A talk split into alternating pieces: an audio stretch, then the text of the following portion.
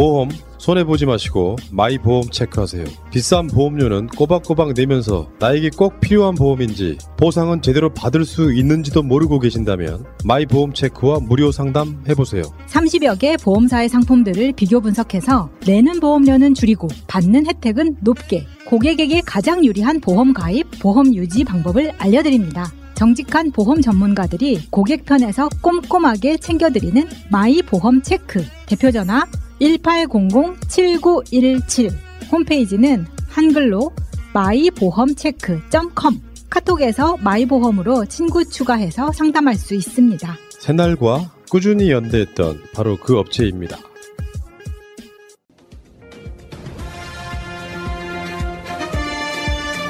꼭 알아야 할 어제의 뉴스.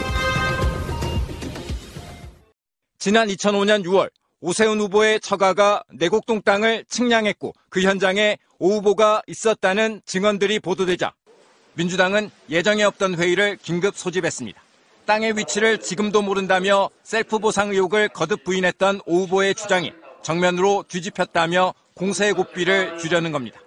특히 측량이 이루어졌던 시점이 서울주택도시공사 SH가 개발 용역에 착수하기 직전이었다는 점에서 오 후보가 사전에 정보를 알고 측량에 관여한 게 아니냐고 몰아세웠습니다. 이 그린벨트 해제 지역을 인지하고 있었던 것으로 의심할 수밖에 없습니다. 미리 알고 땅 개발에 직접 개입해서 어, 국토부와 협의까지 진행한 것은 아닌지 모르겠습니다.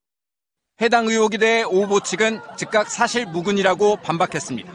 오 후보는 측량 사실을 전혀 알지 못했다. 확인해보니 당시 측량은 소유권을 명확히 하는 목적이었을 뿐이라며 현장엔 오 후보가 아니라 처가 양아버지와 처남이 있었다고 선대위는 해명했습니다. 민주당은 온 가족이 측량한 걸 오 후보만 또 몰랐다는 게 말이 되느냐며 후보직 사퇴를 촉구했고 국민의힘도 해당 보도에 대한 법적 대응을 예고하며 공방을 이어갔습니다. 이 와중에 공세를 이어가던 민주당 윤호중 의원은 막말 논란에 휩싸였습니다. 내곡동 땅 있는 거 뻔히 알고 있었으면서 거짓말하는 후보 쓰레기입니까 아닙니까? 쓰레기입니다. 국민의힘은 윤호중 의원의 발언은 막말을 넘어 저주에 가깝다며 의원직 사퇴를 요구했습니다. MBC 뉴스 이정신입니다. 서울 중랑구의 전통시장을 돌며 바닥 표심 잡기에 나선 민주당 박영선 후보. SH 공공주택의 분양 원가를 공개해 서울 집값 안정화를 이끌어내겠다며 악화된 부동산 민심 달래기에 나섰습니다. 분양 원가 공개로 이것이 마중물이 되어 우리가 서울시 부동산 값 치솟는 것을 안정화시키고 투명화시키겠다는 것입니다. 박영선 더불어민주당 후보와 어제 일정을 같이 했던 정청래 민주당 의원이 코로나 확진자의 접촉자로 통보를 받자 곧바로 유세 일정을 중단했습니다. 어, 정 의원은 접촉자로 통보를 받은 이후에 어, 코로나 검사를 받은 것으로 알려졌습니다. 네, 그러면 어, 박 후보 선거 운동은 앞으로 어떻게 되는 겁니까? 네, 정청래 의원의 검사 결과에 달렸습니다. 어, 캠프 측은 음성이 나오면 다시 정상 유세 일정을 재개한다고 밝혔지만 만약에 양성이 나올 경우에 박 후보도 즉각 검사를 받겠다고 밝혔습니다. 처음에는 모든 일정을 보류했는데 어, 오후 6시 일정은 후보가 현장에는 참석하지 않고 어, 영상 연결하는 방식으로 참여를 했습니다. 전국민적인 공분을 불러온 LH 사태. 이에 국회는 지난 24일 부랴부랴 LH 방지법들을 본회의에서 처리했습니다. 그 중에는 불법으로 얻은 재산상 이익을 몰수하는 내용도 담겨 있습니다. 물론 앞으로 벌어질 행위에 대해서입니다. 처음엔 부당이득 몰수를 이번에 문제가 된 신도시 투기에도 소급 적용한다는 내용이 담겼는데 상임위 논의 과정에서 빠졌습니다. 행위 당시의 법으로 처벌해야 한다는 헌법의 원칙에 따라 소급 적용이 위헌이라는 의견이 나왔기 때문입니다. 소급 적용해서 몰수하는 조항들이 부직으로라도 어, 반영되지 않은 부분도 상당히 아쉽게 생각합니다. 상당히 주장을 많이 했었는데 좀 아쉽고요. 법안을 만들고도 정작 LH 사태를 촉발한 장본인들의 재산은 몰수할 수 없는 상황. 그러자 민주당은 문제가 된 LH 직원 등의 부당이득도 몰수하기로 다시 방침을 세웠습니다. 위헌 소지를 최소화해 소급 적용하면 된다는 건데 특별법을 새로 만드는 대신 기존의 범죄 수익 은닉 규제법을 손보는 쪽으로 방향을 잡았습니다. 민주당 핵심 관계자는 YTN과의 통화에서 법적 검토를 마무리한 만큼 지도부 보고를 거쳐 조만간 세부안을 발표할 계획이라고 밝혔습니다. 이낙연 상임 선거대책위원장도 소급 적용 조항이 빠진 건 민의를 받들지 못한 거라며 입법을 약속했습니다. 이 같은 방안은 부동산 불법 행위 근절 종합 대책을 논의하기 위해 내일 열리는 민주당과 정부와의 고위 당정 협의에서 다뤄질 예정입니다. 협의에선 문제가 된 LH의 기능 분리와 조직 개편이 함께 논의되는데 주택부나 주택청 신설 얘기도 오갈 것으로 보입니다. 공직자 재산 등록 대상을 더 넓히고 공기업의 윤리 경영을 촉진하는 방안도 결정될지 주목됩니다. 당정에서 조율된 내용은 모레 문재인 대통령이 긴급 소집한 반부패 정책 협의회를 거쳐 확정될 가능성이 큽니다. YTN 이경국입니다. 문재인 대통령은 이른바 LH 사태를 오랜 기간 골마온 부동산 분야의 환부를 도려낼 기회로 삼아야 한다는 점을 수차례 강조했습니다. 개발과 성장의 그늘에서 자라온 부동산 부패의 고리를 끊어낼 수 있는 쉽지 않은 기회입니다. 오랫동안 누적된 관행과 부를 축적하는 방식을 근본적으로 청산하고 개혁하는 일입니다. 정세균 국무총리도 부동산 적폐는 개인의 일탈이 아닌 뿌리 깊은 부패 구조가 근원이라는 점을 분명히 했습니다. 정 총리는 SNS에 공직자 비리는 반드시 죄과를 물어 응분의 대가를 치러야 한다며 더욱 철저한 수사를 지시했습니다. 이어 더 강력한 법과 제도로 땅과 집이 투기 대상이 되지 않도록 불가역적인 부동산 구조화 개혁 방안을 마련하겠다고도 했습니다.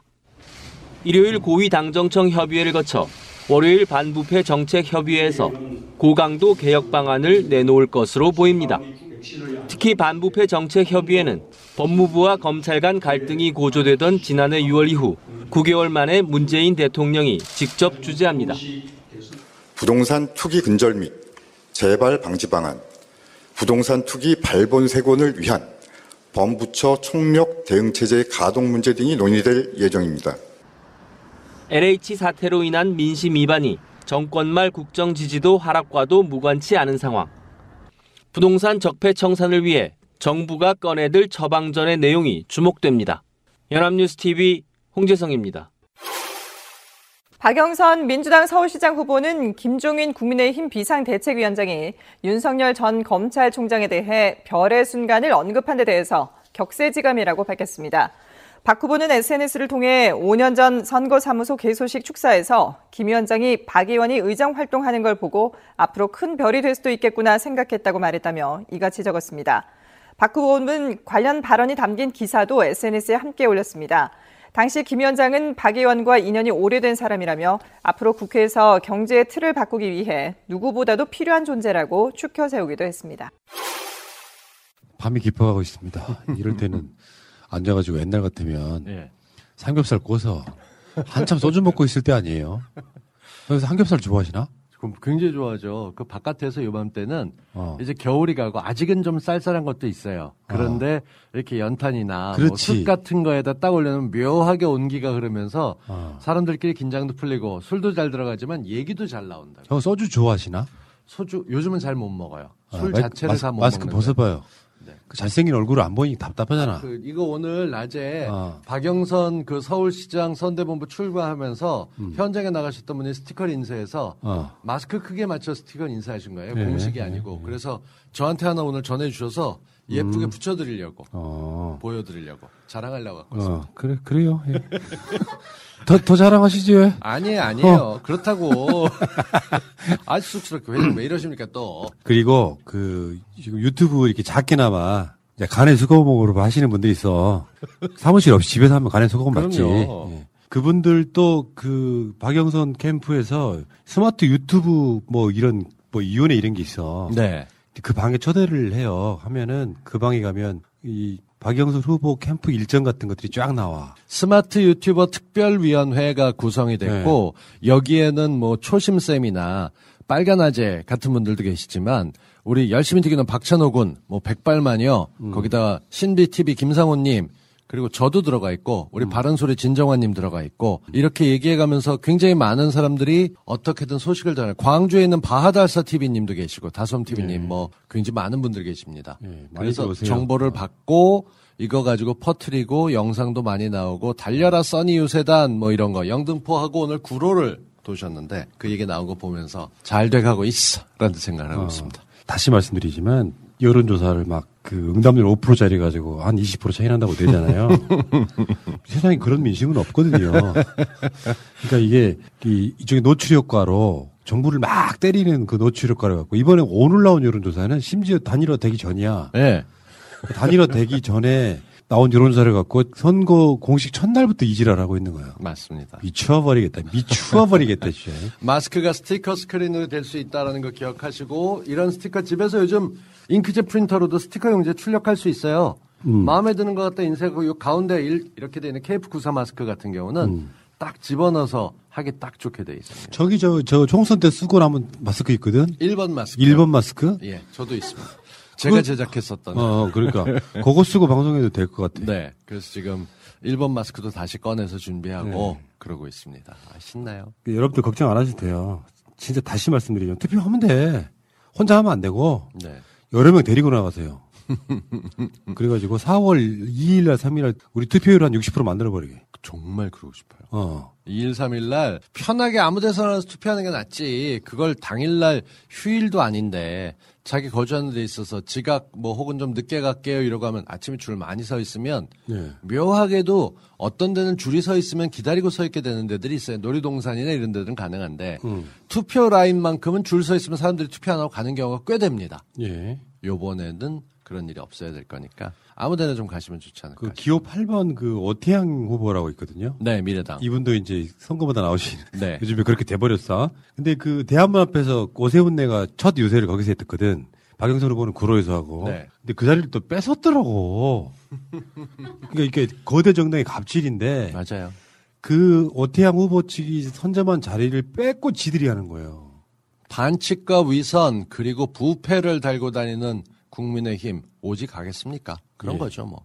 그리고 그 국회 사무처에서 시- 근무했다는 10년간 근무했다는 그 직원 인터뷰가 있었죠 뉴스 공장에서. 네네네. 근데 재밌는 게요. 그 박형준 지인 레스토랑이잖아요. 네. 2차 공고 당시에 휴게소를 운영하는 나름 건실한 업체가 참가를 했는데 알 수 없는 이유로 부적격 판정을 받고 탈락했다. 휴게소급이다 이런 거죠. 그 이후에 그 레스토랑 이름이 쿠치나우야. 쿠치나우. 이 쿠치나우가 사업자 등록증을 발급할 때까지 국회 사무처에서 계속 기다려 주었다.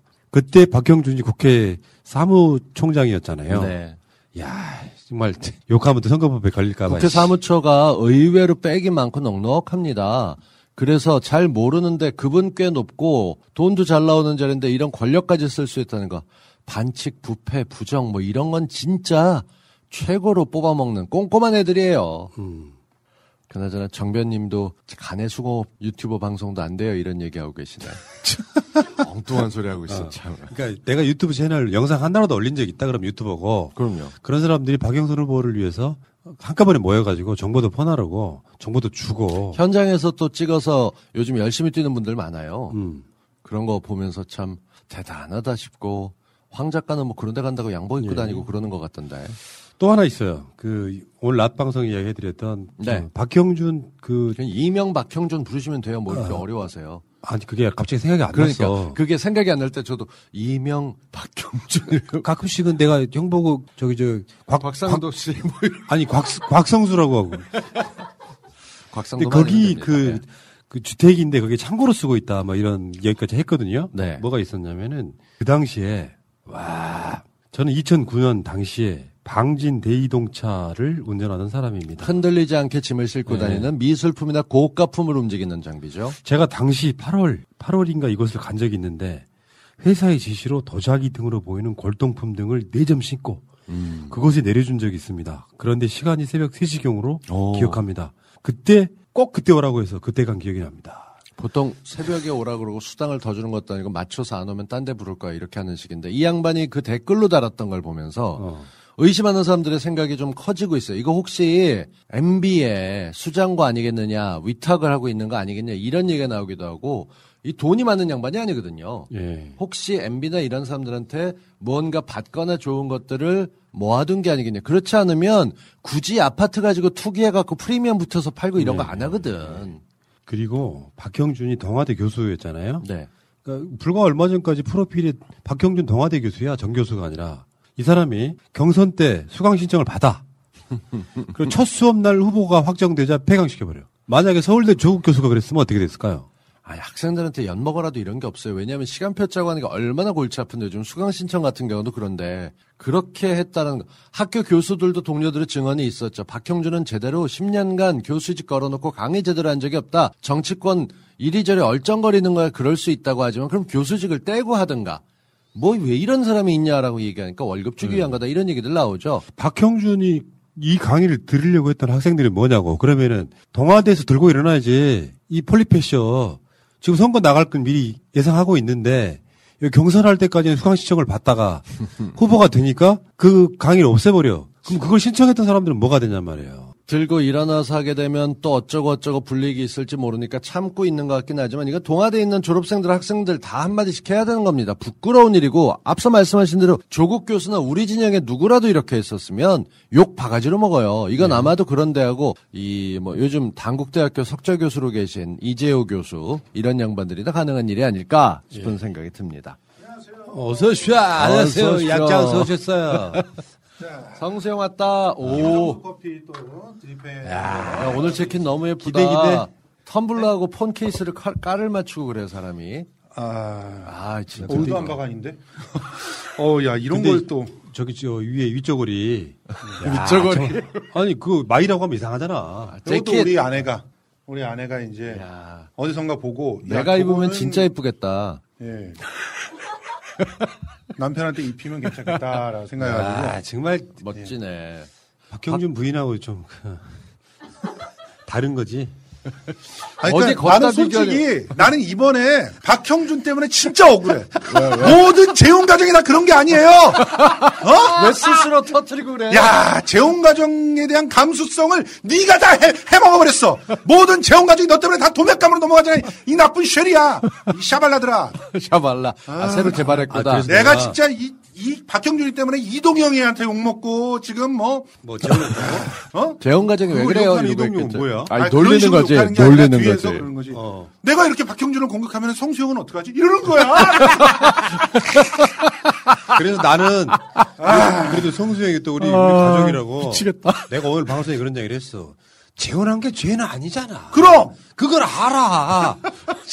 근데 나중에는 그 재혼한 자식은 또 자, 가족이 아니라 그랬잖아. 저기 저기 저. 그거 처음엔 가슴으로 나온 가, 족이라고 하다가 어 재혼한 가정의 아이들은 건드리지 마라 그런 내 가족이 아니라 이거 어, 어떡하라는 거야. 근데 차명으로 재산을 갖다가 어 빼돌릴 수 있는 거 아니야. 그러니까 털어보자는 거고. 에이 참. 그리고 하나만 더 이야기하고 본방송 시작할게요. 오세훈이 서울시장이 되면요. 2032년 서울올림픽을 유치한답니다. 아 정말 미친 거 아니냐? 되게 유치하네. 아. 참 진짜. 그야말로 5, 60대 감성을 자극해서 다시 좋았던 때처럼 하겠다고 얘기하고 그리고 오늘 또 목동을 포함해서 몇몇 구역에서는 바로 안전진단 시작하겠다. 그러니까 개발하겠다 이런 얘기들이에요. 아 답답한 놈. 왜들 이렇게 그건 또 내가 지금 코로나 백신을 이렇게 뽑아가지고요. 이렇게 뽑아, 뽑아가지고 여기다가 여기다가 이렇게 잡고 있다가 캡을 씌워야 돼요. 이렇게 이렇게, 이렇게 캡을 씌워야 돼. 아 나 야, 저, 저 실없는 소품으로 저렇게 만들어내시네. 야, 역시 회장님 탁월하십니다. 그럼 그럼요. 그렇고 내가 내가 나는 이- 못 내가 이걸. 내가 맞으려고 셀프로 내가 아. 이렇게 이렇게 해가지고 이렇게 확. 김종인 같은 자들은 아. 믿음이 없는 사람이에요. 그러니까 국민들이 못 믿는다고 했는데 니네 짓거리들만 못 믿어. 그리고 나머지 사람들은 안심하고 메시지를 아니, 나- 보면서 그렇게 나가는데 진짜 그거 보면서 자 도둑놈들이 경찰 하는 말 못 믿겠다 그러면은 경찰을 못 믿습니까? 도둑놈은 못 믿습니까? 어? 아니 일베 애들이 어 저렇게 하는 거 못 믿겠다 그러면은 일베 애들이 제정신인 겁니까? 아니면은 어 지금 그렇게 동영상을 세상에 빨간 아재 같은 경우는 스톱 계속 하면서 다 어? 초단위로 보여줬어. 그랬더니 앞에서 딱 이렇게 캡을 씌워가지고 뒤로 가, 가림막 넘어 가져갈 때 캡이 씌워져 있는 게 딱 노출되는 장면이 잡히더만. 마술쇼에 그때 교체하게 정말 왜들 저러나 몰라요. 그러니까 아니, 어떻게든 그걸 가지고- 대통령이 아스트라제네카를 맞지 않았다라고 몰고 가고 싶은 거죠. 대통령조차도 불안해하는. 예전에 쇠고기 문제다 했었을 때 미국산 시식했던 사람들이 진짜 미국산 먹은 거냐? 걔들은 쇼를 했었을 그러니까 니들은 그래. 니들은 그 따위로 평생 살잖아. 이명박부터 시작해가지고 온 인, 인생이 사기잖아. 어? 그렇지만 문재인 대통령이나 이런 사람은 안 그래요. 니들과 질이 달라. 그러니까 전부 자기처럼 생각을 하는 거야. 그러니까 뭐 눈에 뭐만 보이는 현상. 어. 맞아요. 자, 알겠습니다. 자, 시작해 봅시다. 결혼 기념일이라고 남편이 꽃을 사왔더라고. 아, 행복하겠다, 언니. 차라리 돈으로 주지. 먹을 수도 없고, 나중에 버리기도 힘들고 말이야. 그러나 마음을 전할 때 꽃보다 좋은 것은 없습니다. 인생에 있어서 돈이 전부는 아닙니다. 꽃은 기쁨과 슬픔을 함께합니다. 새가 날아든다와 연대하는 전국 꽃배달 자미원 꽃집. 010-3608-7576 여보, 고마워.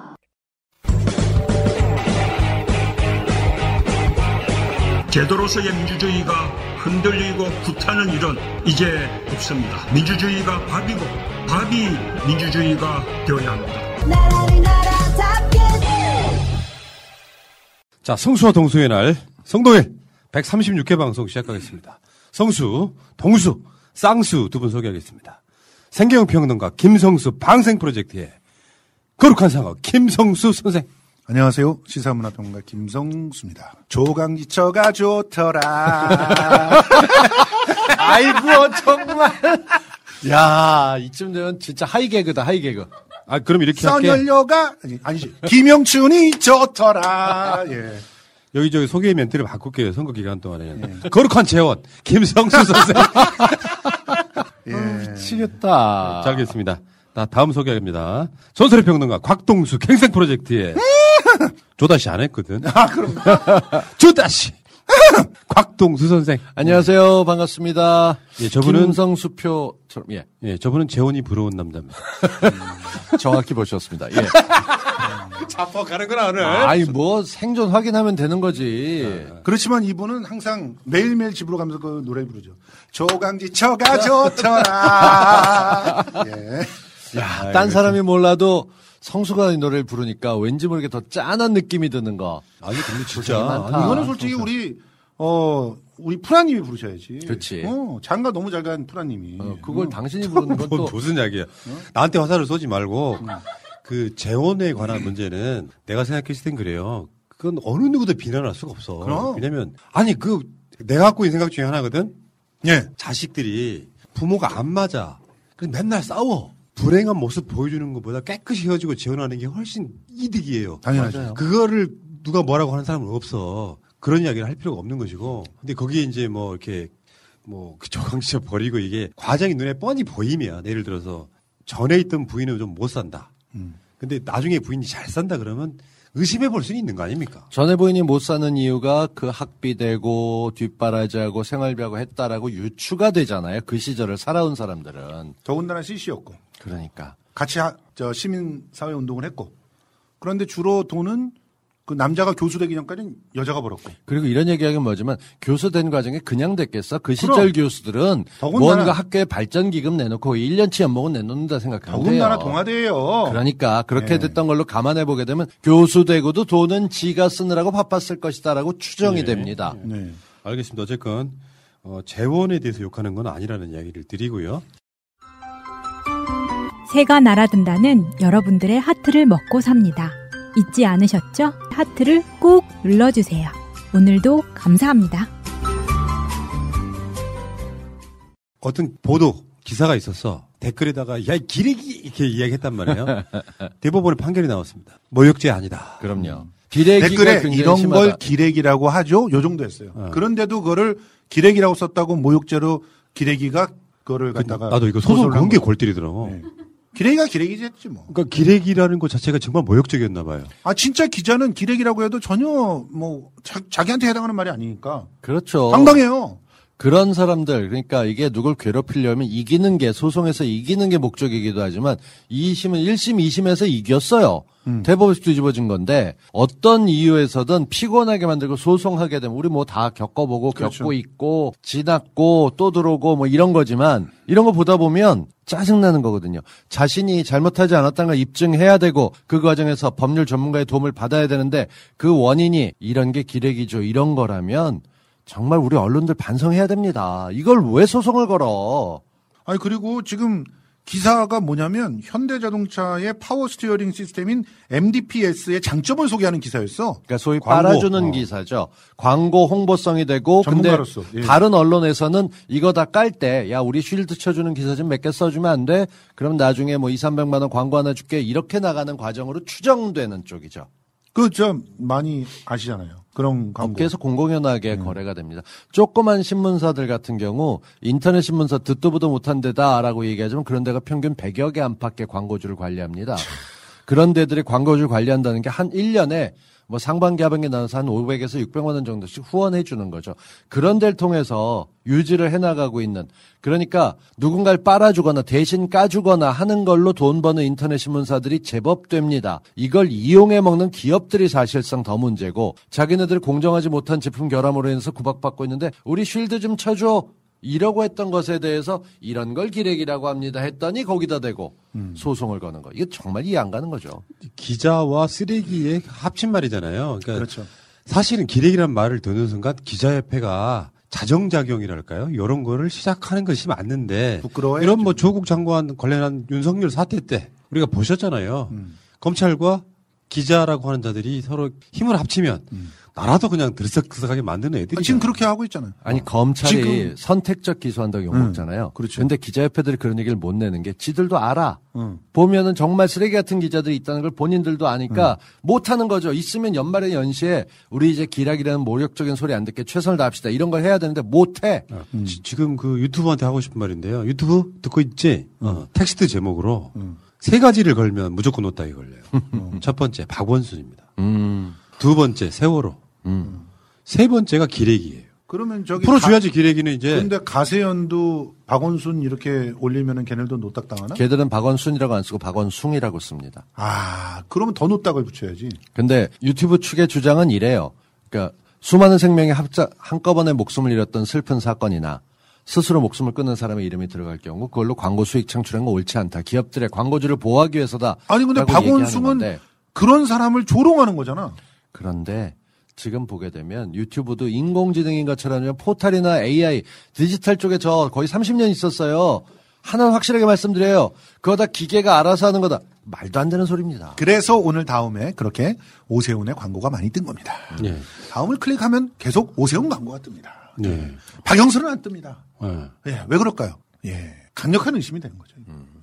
그러니까 이따위로 할래 진짜? 그- 근데 문제는 이제 기레기라고 하는 게 사실은 지금은 언론사 기자들 중에 정말 극히 일부 몇 사람을 제외하고 나면 기자라고 볼수 있는 사람이 없잖아. 그러니까 아직도 어르신들 중에는 그런 얘기가 있어. 뭔 소리야? 텔레비에 그렇게 나오던데. 뭔 소리야? 신문에 그렇게 나오던데. 그럼요. 그런 시절은 있었는지 모르겠는데 그런 언론이 국민들한테 주었던 공신력 같은 건 사라진 지 오래됐어요. 그러니까 기자가 내가 검사인 것처럼 기사를 내고 기자가 내가 무슨 정당인 것처럼 기사를 내고 기자가 방역 방해하는 기사를 내고 다시 한번 말씀드릴게요. 기레기 새끼들아. 기사, 언론이 존재하는 대표적인 첫 번째 이유가 공익성입니다. 그렇죠. 그 공익성을 깨지 않는 범위 내에서 예를 들면 진짜 말도 안 되는 독재를 하고 있어. 그럼 기사가 어떤 기사를 내야 공익성인 거냐면 그 독재를 하지 말라고 하는 보도를 내는 게 공익적인 거예요. 근데 지금은 그런 식으로 보도를 하지 않기 때문에 기레기란 소리 들어도 나는 무관하다고 생각하는데 이거를 소송 거는 새끼는 도대체 뭐냐 이거예요. 어, 근데 진짜 얘네들 독재 정권이 하듯이 하면 말 잘 들어요. 어. 정말 쫙쫙 빨아줘요. 국정원 동원합시다. 어. 그냥 가가지고 대공분실에서 한번 물에서 두어 번 담그면 그냥 온순해져 그냥. 네. 거기다 개길 생각은 추워도 없어. 자기네들이 누리고 있는 기득권, 억대 연봉과 어? 보장돼 있는 미래 이런 것들을 해칠 생각이 전혀 없는 거지. 문재인 정부 끝날 즈음에 남영동이 아니고 대방동 어디 지하실 하나 얻어가지고 하는 소리인데 자 오죽하면 이런 소리 하겠어요. 그냥 하나 확실한 건 있어요. 언론 그러니까 신문이나 방송 같은 경우는 수익을 쫓게 되면은 중심을 잃고 흔들릴 수 있기 때문에 정부가 일정 부분 보조를 해줍니다. 근데 요즘 같은 경우는 대놓고 언론사에서 에드버토리얼이라고 해서 돈 받고 기사성 광고를 써주거나 혹은 기획 기사식으로 작정하고 연말에 돈을 몰아주는 데들이 많습니다. 좀 다르게 얘기하면 이제 다 컸단 얘기예요. 얘들 돈 안 줘도 됩니다. 연합뉴스나 뭐 이런 데들 똑같은 기사가 포탈에 많은 이유가 뭐냐면 연합에 월에 50만 원을 내고 뉴시스에 50만 원의 부가세 별도를 내면 그 기사를 월에 한 200건까지 갖다 쓸 수 있어요 사진이랑 취재 기자가 부족한 상황에서 자기네 인쇄 매체를 위해서 그 기사를 갖다 쓰는 게 시작이었는데 요즘은 기사를 선택하게 되면 정말 어떤 건 똑같은 게 10대 개, 20개씩 떠요. 그런 이유는 그렇게 통신사가 정보를 팔기 위해서인데 어렵다 어렵다 뭐 하는데 안 어려운 때가 어딨어. 예. 국가가 주는 보조금 끊으면 자연스럽게 금융 치료를 통해서 언론도 제자리 잡을 수 있게 됩니다. 예. 자, 어쨌건 기레기 여러분, 우리 방송 보고 기사 쓰는 건 우리 나는 허용할게요. 어떤 경우는 허용 안 하는데 나는 허용할게요. 그냥 쓰세요. 우리 뭐 논란거리나 가끔씩 이렇게 기사로 나올 때 있거든요. 뭐, 모 후보가 나와서 무슨 여, 얘기를 연애면에 어. 김성수 자폭 조강제처가 좋더라 노래 불러 이게 나오게 된 이유는 이런 거. 올라가는 거죠. 연애면에 나와야 돼 어. 당신은 저기요. 문화 전문가잖아. 어, 일단 여러분들이 기레기란 말을 함부로 어, 함부로 쓰면 안 됩니다. 그러니까 어떨 때 쓰면 안 되냐면 특정한 사람을 연관시켜 가지고 거기다 대고 임찬종 기 뭐 이렇게 쓰면 안 돼요. 어, 어. 그거는 이제 걸립니다. 예, 그러니까 어, 기레기란 말을 쓸 때는 항상 뭉뚱그려 써야 돼요. 이 조선일보의 기레기. 뭐. 요 정도. 요 정도는 특- 누군가를 특정하지 않기 때문에 괜찮아요. 예. 요건 반드시 알려드릴게요. 기레기보다 조금 더 업그레이드 된게 이제 기덕이? 쓰레 것이. 응? 쓰레 것이. 어. 아, 어. 쓰레 것이. 야, 그런 말도 있구나. 근데 기레기란 말을 처음 들으신 분들이 댓글창에다가 기러기라고 쓴다. 네. 진짜 그렇게. 쓰시더라고. 기러기는 아니에요, 여러분. 기덕이 기자와 구덕이었고 기덕이도 있었고 음. 꽤 많은 변형들이 있었는데 그래도 발음상 기레기가 제일 부드러운지 많이들 쓰고 있죠. 그렇습니다. 진짜 기자와 구분되는 기러기들, 기레기들 이미 뭐 보내야죠. 사전에도 올라와 있어요, 기레기. 기레기가. 어. 신조 사전에. 재벌처럼. 자, 참고로 외국 언론에서는 언론사가 자신의 진영을 표기합니다. 보수나 진보를 표현하고 특히나 큰 선거가 있을 때 우리 매체는 누구를 지지합니다. 그 근거를 적어서 정리라고 그 소속 기자는 나가기 때문에 그쪽은 기레기 논쟁이 없습니다. 우리는 중립이라는 심판의 탈을 쓰고 한쪽을 깨나가고 꾸준히 가짜 기사를 양산하는 사람이 있기 때문에 이거 편 나눠줘야 됩니다. 이 포털에서 어떤 기사가 떴길래 무심결에 클릭을 했는데 조중동일 경우에 진짜 똥 밟은 느낌이잖아요. 그렇죠. 알겠습니다. 여기까지. 한방의 과학화에 앞장서는 최고의 기업 한재원이 이번에는 산삼 침향단을 만들었습니다. 면역 강화에 으뜸이라고 알려진 침향에 최고의 사냥 산삼과 녹용 등을 첨가하였습니다. 한재원 홈페이지 소비자 가격 30만 원인 산삼 침향단을 새날 애청자에 한해 16만 원에 판매합니다. 지금 전화하세요. 010-5552-9010 자, 김종인 옹이 한번 이야기 한번 해볼 텐데. 아, 최고예요. 김종인 옹이 확실히 이분은 내가 봤을 때는 자기 배포랄까요? 이런 건 있어. 그러니까 김종인이 JTBC 나가가지고 안철수가 앞으로 그본 보수 야권의 대선에 결정적인 장애를 처리할 것이다. 음. 이렇게 그래서 내가 그 인터뷰 이렇게 풀 영상을 봤거든요. 음. 이 양반 굉장히 시크해. 뭐뭐 그러니까 말 투기의 말투 있잖아요. 그러면서 안철수를 거의 몰래 보듯 네. 그 대한문 앞에서 그 첫 유세가 시작됐는데 안철수가 도착했을 거 아니에요. 그러니까 김종인이 떠나버렸어. 네. 그거 정말 어르신들이 할 수 있는 연세 드신 분들이 할 수 있는 건데 욕먹어 싼 게 안철수가 저는 졌습니다. 그래도 옷깃을 여미겠습니다. 신발끈도 매겠습니다. 뭐 이래가면서 이게 계속 나간다고 하는 짓을 하잖아요. 어떻게 인정을 해? 당연히 화를 낼 수밖에 없는 상황이죠. 지가 저는 사퇴합니다. 이 얘기를 해야 되는데 그건 안 잠깐 하고 아직 사퇴도 안 했어? 아니 말을 안 하고 그 워딩을 안 하는 거야. 후보 그럼- 사퇴 지금 그 거기에 해야 되는 거 아니야? 아니. 그러면서 뭐라고 얘기했냐면 그 사퇴할 때 저는 졌습니다만 열 번 반복하고 끝내고 기자가 물어봐. 그러니까 사퇴하신다는 거지 때 당연한 거 아닙니까? 어디서 그런 엉뚱한 질문하십니까? 정치 문법을 깨고 여운을 남기면서 사퇴하겠습니다. 그것도 오늘은 또 다른 얘기예요. 오세훈을 천 번 외치겠습니다. 그래도 제가 할 일이 있다면 뭐 이런 정말 이건 뭐라고 철새도 아니고 아, 진짜 이거는 차리- 확인해 봐야 돼요. 사퇴를 안 했다고 하면. 인쇄하기 전까지는 언제든 다시 부활할 수 있는 카드인 거예요. 왜냐하면 오세훈이 지금 진짜 공경에 처해 있거든요.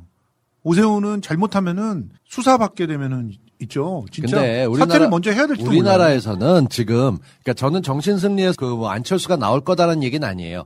안철수는 어디든 틈을 보고 있는 사람이에요. 이 사람은 정치인으로서 뚜벅뚜벅 가는 게 아니라 살금살금 살짝 삐집을 수 있는 데 들어가려고. 근데 간제. 예. 근데 근데 그 보통 초딩들이 어디 숨바꼭질하면 숨을 때 숨어도 다 보이잖아요, 애들이. 초딩들 그, 그거 이따 알려드릴게요. 잠깐만. 아. 일단 3번, 4번, 5번은 없어요. 네. 이번 선거 때. 응. 이름이 비슷한 사람도 있어. 6번 신지혜, 지혜혜, 15번 신지예, 15번 신지예. 예. 이렇게 이것도 헷갈리지 마시고요. 아까 그 오세훈한테 갑질당한 저기 오태양. 후보는 8번이고 네, 미래당. 재산이 70억인 허경영은 역시 7번입니다. 그럼요. 행운의 7번. 요즘 허파가 인기라고 아주 제 사이트에 왜 와서 댓글을 쓰는지 모르겠어요. 예. 허경영이 70억 가지고 뭘 할 건지. 그리고 당 이름 중에 여성의 당도 있습니다. 기호 11번이고요. 예. 진보당이 12번이에요. 12번. 저번에 저 민중당 그 전에 통합진보당 그. 그렇죠. 예. 신자유민주연합당, 민생당, 미래당, 국가혁명당, 기본소득당, 뭐 국민의힘 이렇게 돼 있는데 자 어쨌건 그 이야기 이제 하려고 그러는 게 아니라 실제로 지금 이렇게 되면 4월 8일 날 사퇴한다고 그러더라고 김종인 옹이 네. 무조건 사퇴하겠다고 이야기를 했어 지금 이미 전부터 얘기했고 4월 8일 날. 꾸준하게 얘기하는 중이죠. 그래서 지금 어 윤석열은 어차피 국민의힘으로 바로 들어가지는 않을 거 아니에요. 정치를. 시작한다면. 제3지 들어가죠. 그러면 이 상황에서 난 내가 봤을 때 김종인홍 자체는 자기가 어떤 그 대선의 큰 그림을 그린다고 하면 예를 들어서 한 제가 봤을 때 서울시장 선거를 지고 나면 김종인의 영향력은 확 줄어들 거예요. 음. 어차피 근데 일종의 이제 명예퇴직하게 되는 상황, 명예스럽게 나가게 되는 상황이 되면 대선판을 자기가 짜려고 할 거란 말이야. 그렇죠. 그리고 나머지 지금 국민의힘에서 김무성이라든지 이런 그 김종인 막 반대파 있는 사람들한테는 보란 듯이 뭔가를 하고 싶어 할 거란 말이에요. 친안철수파들. 예. 그 중에서 안철수를 지우겠다는 거잖아요. 지금 하는 거는. 대- 도저히 이 싸가지 없는 어린 놈을 쉽게 내가 같이 일을 못하겠다 이런 거 아니에요. 그러니까 그렇게 미워했던 사람 중에 하나가 정청래 같은 사람이 있죠. 콕 집어서 이유를 알 수 없지만 잘 모르지만 싫어하는 사람이 정청래였고 나를 죽였기 때문에 싫어하는 사람이 이해찬이었다면 안철수는 자기가 민주당을 정상하는 과정에서 도움을 좀 해볼까 하고 만나봤는데 애가 영 말이 안 나오는 거죠. 뭘 하겠다는 건지도 모르겠고 그러더니 결국 보수 쪽 개편할 때까지 뛰어와가지고 자기가 그만큼 무시했으면 이게 구박받는 줄 알아야 되는데 자기 부인까지 언급해가면서 김종인은 화가 날만 해요. 어, 아무튼 어, 김종인은 지금 안철수의 영향력을 최소화시키면서 당내에서 자기의 존재 가치를 최대한 부각시킨 그런 측면에서 딱 그만두려고 하겠죠. 음. 그렇게 해야 이제 뭔가 훅 빠져나간 듯한 아쉬움들을 느끼면서 김종인 쪽으로 달라붙을 만한 사람들이 생기는 거고 그렇게 달라붙은 사람들이 있었을 때 결국은 자기 가치를 갖다 키우면서 제3시대에서 뭔가 핸들링을 해볼까 이런 생각을 하겠죠. 김종인은 지금 가장 문제가 되는 게 김종인이 후보를 단일화시키는 것까지는 자기가 해낸 일이에요. 국민의힘당 후보를. 그러니까 당이 쪼개지는 건 막았다라고 된 건데 이게 선거에서 지게 되면 김종인 자체 책임론을 지고 나가라고 할 게 보이기 때문에 비대위라서 4월까지니까 미리 알겠다고 자기가 작정한 듯이 그러고 나가는 걸로 설레발을 쳐놓은 것이고요. 만에 하나 국민의힘당이 이긴다고 하게 되면 그 승리를 전리품처럼 나눠 가질 때 4월 8일 나가면서 자기가 뭔가 대단하게 한 것처럼 하겠죠. 근데 본인도 알아요. 아니까 안철수 끌어내리고 한다는 거는 요번엔 물 건너갔고 그 윤석열 이런 쪽에서도 니들이 원하면 내가 갈게. 이분은 모셔가길 바라는 사람이잖아요. 그러니까 지금 왜 안철수를 자꾸 저렇게 치려고 하는지를 보면 저는 계속 그 생각이 들어요. 윤석열은 거품이란 거다 알거든요. 김종인은 사실은 이 정치에 있어서는 나름대로 꾼 아닙니까? 전문가로. 그래서 어느 정도의 거품이 빠질 지 알아요. 그러니까 윤석열을 중심으로 제3지대를 갖다가 재건하면서 결과적으로는 플랜 B가 있어야 된다는 걸 끊임없이 노출시킬 음, 거예요. 맞아요. 어, 그런 상태에서 그 플랜 B가 자기가 되려고 하는 거죠. 음. 그러려면 이제 선거에서 이겨줘야 그래서 영광스럽게 퇴직을 하면서 집중도 받고 누가 붙잡는 사람도 있고 심지어는 나올 때 따라 나오는 놈도 있고 이렇게 되는 구도를 만드는 게 최선이죠. 그래서 오세훈이 예. 지금 당선됐을 때 제일 처음에 김종인 매직이란 말이 나왔어요. 그 이유가 뭐냐면 나경원이 제일 처음에 출마했을 때 만나러 갔던 첫 번째 사람이 홍준표였습니다. 그렇죠. 그리고 홍준표를 통해서 자기가 그때 서울시장 후보로 나갔었고 오세훈이가 자리를 던졌다면서 차별화를 시켰는데 그건 다르게 보면 김종인을 완전히 X로 만들어버린 거예요. 그렇지. 오세훈은 바깥에서 출마 선언하면서 오늘 아침에 김종인 대표께서 전화를 주셔서 행복하다로 시작을 했어요. 누구에게 줄을 섰냐에 따라서 아직도 당에 들어오지 못하고 있는 홍준표냐, 당에서 남의 당인데도 대신 집사 생활해줬던 김종인이냐를 놓고 봤을 때 김종인 패거리가 이겼다라고 하는 거니까 적당히 살림 자신 살고 있는 집사가 아니라 집주인 행사하려고 든다라는 것도 볼 수 있는 거죠. 그러니까 사실은 그런 의심의 노출이가 지금도 있잖아. 김종인홍은 결국에 국민의 짐에 후보가 없으면 내가 대선 나가겠다라는 생각을 갖고 당연하죠. 있다라고 미루어 우리가 의심을 갖고 있잖아요. 그러니까 안철수 같은 안 사람을 키우잖아. 치는 거죠. 어. 대선 후보들 안 키우는 거예요. 그래서 경륜에 있는 자기가 할 수 있다라고 얘기하는 거지. 그러니까 윤석열이라고 하는 사람도 거고. 사실은 이- 그 김종인 마음 속에서는 이러다 그냥 거품이 꺼진다라고 보는 시각이 더 많을 것 같고. 당연하죠. 예. 그러니까 이, 렇게 보여요. 지금 최근의 흐름은 안철수가 오세훈을 적극적으로 돕겠다고 하는 것에는 어차피 당신은 4월 8일이면 끝나잖아. 그러니까 내가 여기서 좀 공을 좀 세워가지고 당신이 아무리 나한테 뭐 정신 이상자라고 해봐야 나는 내가 할 길 가겠다라고 서로 감정 싸움이 그 눈에 보이는 상황이 있잖아요. 저 어린 놈 시키나 죽어도 못 보겠다 이런 거 아닙니까? 한 20살 차이 나는 놈이 막, 막 나오고 김미경 뭐 상황제가 뭐 김종인 사모님 아니냐고 막 이렇게 이야기해버리고. 진짜 아들 뻘이죠. 아들 뻘이죠, 진짜. 네. 내가 첫사랑이만 실패 안 했어. 내가 너이 새끼가 아들 뻘인데, 진짜. 충분히 그렇기 때문에 김종인은 화가 날 뻔하지만 개인적인 욕심도 있다는 거예요. 그러면서 의외로 많은 사람들이 끝나고 나 며칠 날 나갈 거야라고 선언하는 걸 이미 오래전부터 해왔습니다. 요번 4.7 재보궐선거 끝나고 나면 난 내려갈 거다. 남의 당 하는 거 별거 없고 그러면서 이번에 떼놓고 공격한 것들이 또 있죠. 김무성, 거기다 경기도지사 하시던 김문수, 그리고 이재호라든가 홍준표에 이르기까지 그 당에 있는 모든 사람들이 안철수가 중요하고 안철수가 우리에게 걸림돌이 될 수 있고 떠드는데 아니야 라고 하면서 저 사람은 아니야 몰아쳤고 이겼단 말이에요. 조직을 동원하는 데 성공했기 때문에 오세훈이 올라갔다는 거 김종인 마음으로 봤었을 땐 저런 사람들이 나가야 돼라는 메시지를 던지기 위해서 자기를 계속 날리고 있는 것이죠. 지금은 김종인이 있기 때문에 당에 못 들어오고 있는 거예요.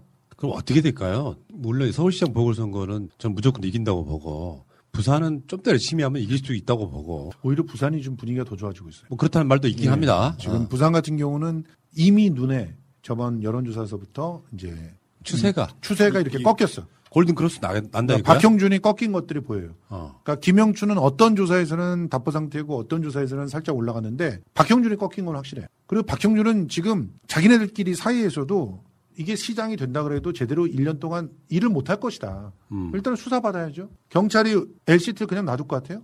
이거 제대로 이제 꼴이 다 잡혀 있는 상태예요. 자료가 다 있고 그러니까 검찰의 작품이었는데 이것이 경찰이 수사를 잘해버리면 끝나요. 굉장히 중요한 그 수사권에 있어서 중요한 그리고 키를 쥐는 거거든. 이 부산에서 민심이 조금씩 달라지게 됐. 보통은 그 어떤 이슈가 이슈로 덮을 때 다른 사람 이슈로 덮어요.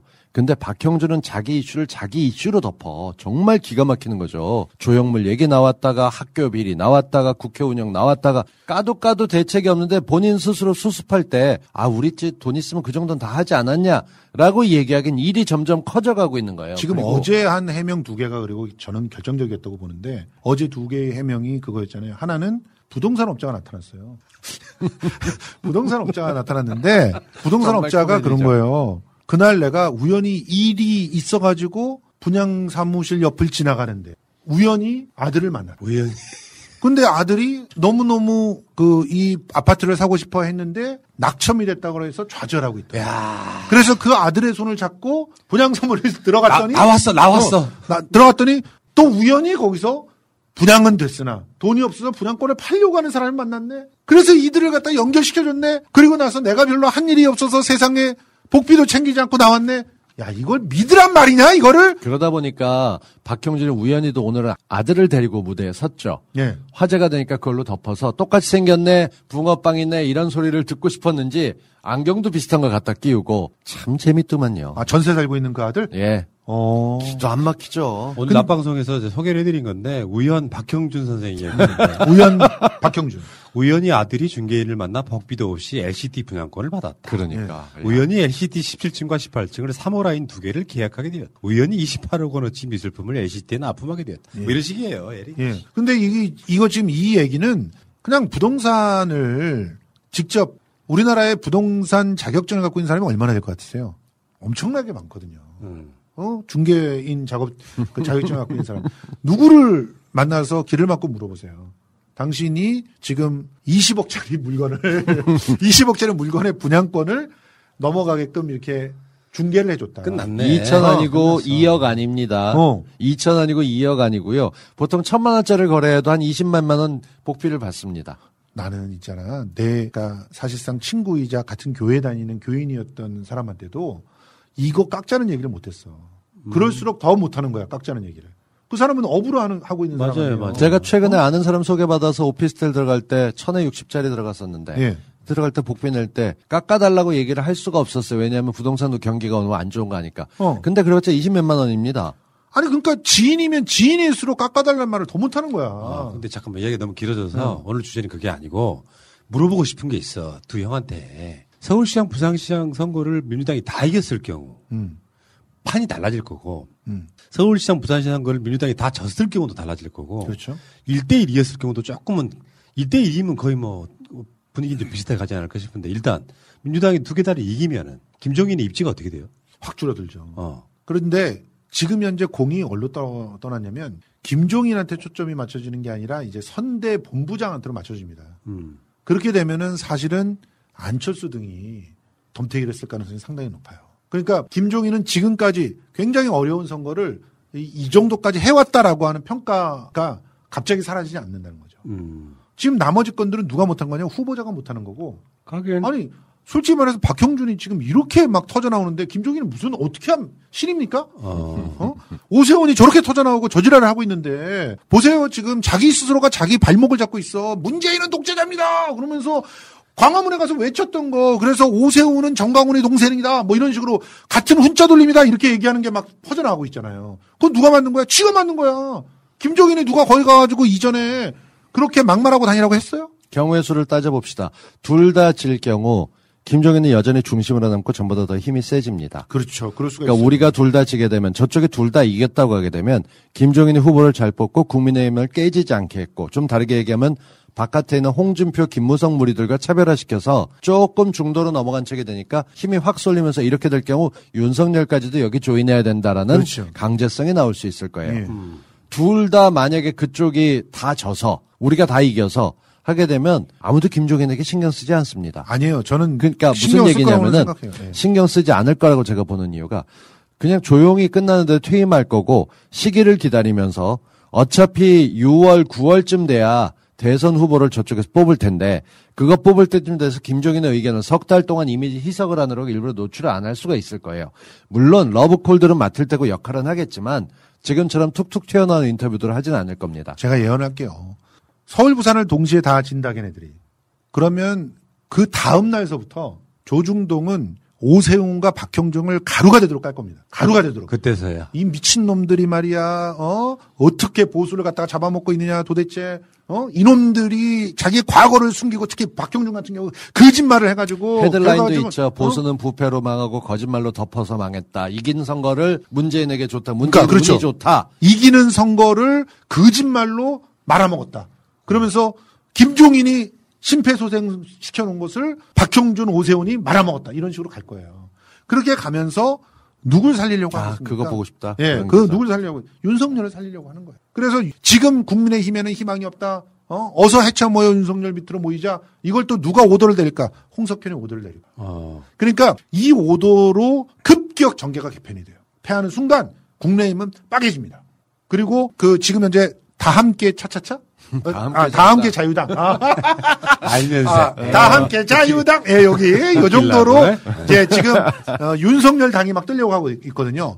이쪽으로 헤쳐모여 하는 요런 식의 힘이 오고 거기서 김종인이 간에 만에 삼고초려 하고 뭐 이러면서 윤석열이 갑자기 탁 가가지고 김종인 앞에 윤석열이 뭐 있지도 어. 않은 당에 왜 가요? 그 어. 친박연대 시즌 2예요. 근데 이런 것도 있어. 예를 들어서 국민의 짐이 이번 선거에 그냥 만방으로 깨져. 음. 그러면 공간이 넓어지는 사람이 안철수하고 윤석열이야. 그렇죠. 오히려 그러니까 안철수는 오세훈 후보를 찍어주십시오 하지만 속마음에서 오세훈이 지기를 바라는 걸 수도 있어. 아니 근데 거기는 이제 안철수 같은 경우는 욕을 같이 먹을 가능성이 높아요. 아니에요. 지금 사퇴 안 하고 있잖아요. 아니, 지금. 그렇게 되면 열어놓으면서 안철수가 나갔으면 됐다라고 가겠지. 어. 홍석현은 그렇게 밀고 갈 그런데 수 있어. 그런데 나는 참았다. 왜?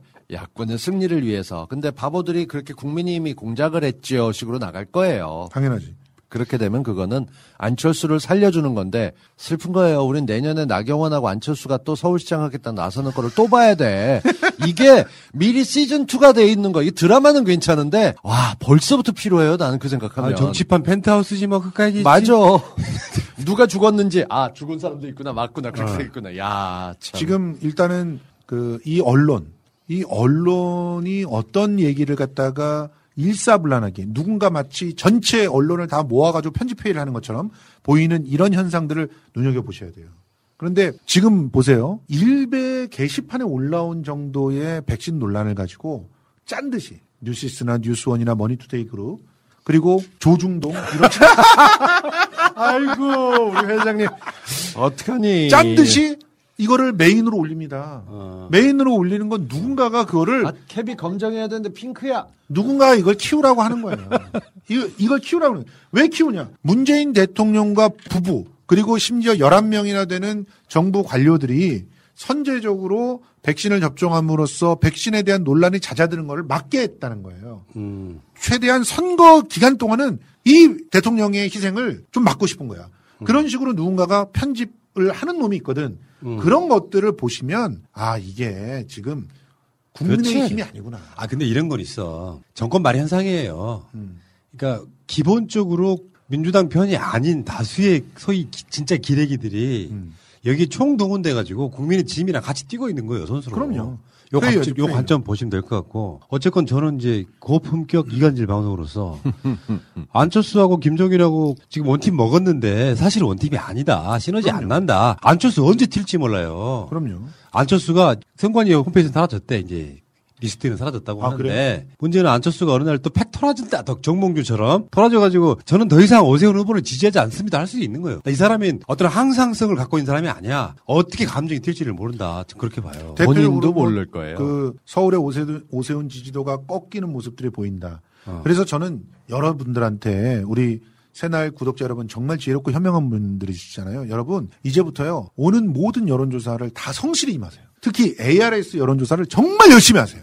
저번에 오세훈이 안철수 이긴 것도 그 효과라고 하지요 네. 그럼요. 그렇지 않고는 응답률이 그렇게 높아서 하루에 3,200표면 말도 안 돼. 그렇게 하시는 순간 어떤 현상이 벌어지느냐? 당연히 오세훈이 꺾이고 민심 급변 어, 박영선이 올라가는 그런 모습이 보입니다. 네. 보이게 돼요. 나는 이제 반대로 서울시장, 부산시장 선거를 민주당이 다 이기잖아요. 그러면 앞으로 정권 연장 서너 번 가- 가능하다고 보는 게 그럼요. 어떤 상황에서도 민주당 선거 안 진다. 요 효과를 주는 것이거든요. 그러니까 이번 고비만 잘 넘어보시자. 이런 말씀을 무, 드리고 싶어요. 무비펜스리님 전화 못 받을 때 여론조사 전화 온다고 그때도 받으세요. 그때도 받으세요. 받으시고 반드시 끝까지 다 하시고 여러분이 안 하시면은 국민의힘 지지자가 받습니다. 그래서 여론조사의 결과가 이상해집니다. 그러니까 어디 회사에 이게- 면접 중인데 네. 전화가 와. 어. 여론조사처럼 모르는 전화번호야. 어. 그러면 면접 포기하고 나와. 받으세요. 여러분에게 더 좋은 면접 자리가 생깁니다. 정말입니다. 할렐루야. 예. 그 정말 여러분 지금 실제로 일자리 예산이 이번에도 국짐에 의해서 반토막 나서 쪼개졌어요. 국짐 없는 세상에서 한번 살아봅시다 정말. 진짜. 그러면 또 다른 국짐이 생긴다. 그러니까. 그러니까 그 시금석이 되는 거는 부산시장 선거입니다. 이건 말씀드리긴 뭐하지만 서울은 지금 여론조사로 눈가림하는 거 말고 바닥 민심이 좀 안 좋다 얘기를 하긴 합니다. 그래도 그 민심들이 빨간 걸 찍진 않습니다. 달라질 거에 대해서 서울을 그렇게 끝까지 노력한다면 오케이, 오케이. 서울은 이길 한- 수 있지만 더. 부산은 부산이 달라지게 네. 되면 진짜 50년 갈 수 있는 터가 되는 거예요. 맞아요. 이 김동민님 50대는 만풀이래요. 그런데 예, 50대 아니라고 하십시오. 20대라. 사실. 20대나 30대라고 하시고 전화하세요. 끝까지. 그러니까 골 때리는 거 우리나라는 여론조사가 여론을 반영하는 게 아니라 여론조사가 여론을 조작해버려. 여론을 끌고 가버려. 맞아요. 나도 20대인데 문재인 정부를 싫어해야 되나 이렇게 만들어버리는 거야. 많은 분이 질문하셨습니다. 휘겔리 다올리가 어떤 의미인지 말이죠. 휘겔리 다올리는 덴마크어로 아늑하고 따스한 일상이라는 뜻입니다. 저희 제품을 만드는 장애인 노동자분들에게도 저희 제품을 구매해주시는 소비자분들에게도 아늑하고 따스한 일상을 선물하고 싶습니다. 우리는 착한 기업이기 때문에 사주시기를 말씀드리지 않습니다. 휘겔리 다올리는 고객 만족과 품질 제일주의를 우선으로 하는 전문 아로마 테라피 코스메틱 브랜드입니다. 지금까지 휘겔리 다올리를 찾아주신 수많은 고객님들께 깊은 감사를 드리며 앞으로도 고객님 곁 가장 가까운 곳에 있는 브랜드가 될 것을 약속합니다. 지금 휘겔리 다올리를 네이버에 검색하고 다양한 제품을 둘러보세요. 더 건강한 오늘, 더 휘겔리한 오늘. 휘겔리 다올리. 지금 민주당이 읍소 전략이잖아. 아까 말한 그래도 뭐 빨간색을 찍으시겠습니까? 근데 내가 네. 오늘 곰곰이 생각을 해봤어. 그 전략이 맞는지. 음. 왜냐하면 읍소 전략을 그러니까 우리가 잘못한 게 맞다. 우리를 찍어달라. 이렇게 이야기하는 게요. 전략으로서는 좋지 않아요. 왜냐하면 이번 선거는 핵심 지지층들이 부딪힌 선거야. 우리가 아무리 지지고 볶아봐야 투표율 50% 간당간당 할 거예요. 이런 상황에서 우리가 잘못했지만 쟤들보다 우리, 우리 가 덜 나쁜 놈이니까 찍어주세요 전략보다는 잘한 건 내세우는 게 더 낫다고 생각해요. 예를 들어서 어, 그거는 할 텐데 어. 저는 그 말씀에 동의하면서 다른 게 이게 후보에 따라 달라요. 이를테면 저는 제가 나대고 소리를 크게 질러봤자 성수영 옆에 있으면 저는 소리 안 지르는 사람처럼 보여요. 성수영이 차분하게 얘기해봤자 제가 옆에 있으면 차분하지 않아로 보이는 이 상대 효과가 있거든요. 박영선은 누가 봐도 여성 중에서 세고 장군 같은 캐릭터였고 싸워서 진 적이 없는 사람이에요. 근데 시장을 하기 위해서 조금 겸손한 척 저희 뽑아주십시오. 이게 박영선이 아니라면 당장 전략 바꾸라고 했을 거예요. 박원순 같은 경우는 겸손한 캐릭터가 되는 거죠. 예컨대 뭐 우리 나왔던 우상호 후보 같은 경우도 겸손하게 나가면 먹혀요. 그쪽도 똑똑한 꾀돌이 이미지가 있잖아요. 그러니까 저는 당 자체의 전략으로 봤을 땐 푸나님 말씀이 맞아요. 우리가 잘한 거 있고 인정받아야 되고 잘했다. 제가 박영선 후보 칭찬하는 첫 번째가 서울시장 예비 후보 선거 동안에 문재인 정부 잘했다고 칭찬하고 제일 많이 했던 홍보 도우미가 박영선이에요. 그렇게 했지. 예. 그렇게 해서 대통령 지지를 붙은 것도 있었기 때문에 저는 요번만큼 후보 때문에도 읍소 전략이 괜찮고 그리고 의외로 요즘 많은 사람들이 민주당 지지율이 국힘당보다 뒤지게 나오잖아요. 그거 되게 고소하는 사람들 많아요. 그동안 티가 안 나는데 요번에 티 났다 이것들아 반성하고 얌전해 하는데 여기다 우린 잘했어 하게 되면 표가 떨어질 수 있다는 거에서 전 고육지책이나 어쩔 수 그러니까 없다는 생각이 들긴 하죠. 이게 투표율이 한 60% 70%좀 나오는 큰 선거라고 하면 어느 정도 그게 먹힐 수는 있는데 읍소 전략으로 이긴 선거가 없다니까. 그러니까 요 부분 저 정리해서 제가 말씀드릴게요. 각자가 선택을 달리해야 돼요. 지금 어. 박영선 후보 같은 경우는 읍소 전략이 맞아요. 그리고 어 민주당이 민주당은 여기다 대고 뭐 예를 들어 잘났다 이런 얘기는 할 필요 없고 약속한 걸 지키는 모습을 보여주면 돼요. 추경 통과시켰잖아요. 그리고 이해충돌 방지법 당장 통과시키세요. 그 걔네들 또 지금 국짐이 발목 잡고 있잖아요. 국짐 탓할 필요 전혀 없어. 그냥 가서 표결하세요. 그래서 통과시켜. 시끄럽게 하고 막 난리치라 그래도 통과시켜. 해야 돼요. 그런 식으로 국민과 약속한 거는 아주 뚝심 있게 한다라고 하는 모습을 지금 보름 안에서라도 보여줘야 돼요. 이런 예. 얘기하긴 뭐한데 이낙연 이제 뭐 전 대표죠. 이낙연 전 대표를 놓고 읍소 전략 말고 뭐 다른 전략에 나올 게 있을 것 같아 보여요. 그러니까 이게 이 양반이 정확히 따지면은 임명직으로 빛을 받지 선출직으로 빛을 본 건 지역에서였었어요. 중앙정책 큰 무대에 쓰긴 전략이 너무 옛날 프레임인 거죠.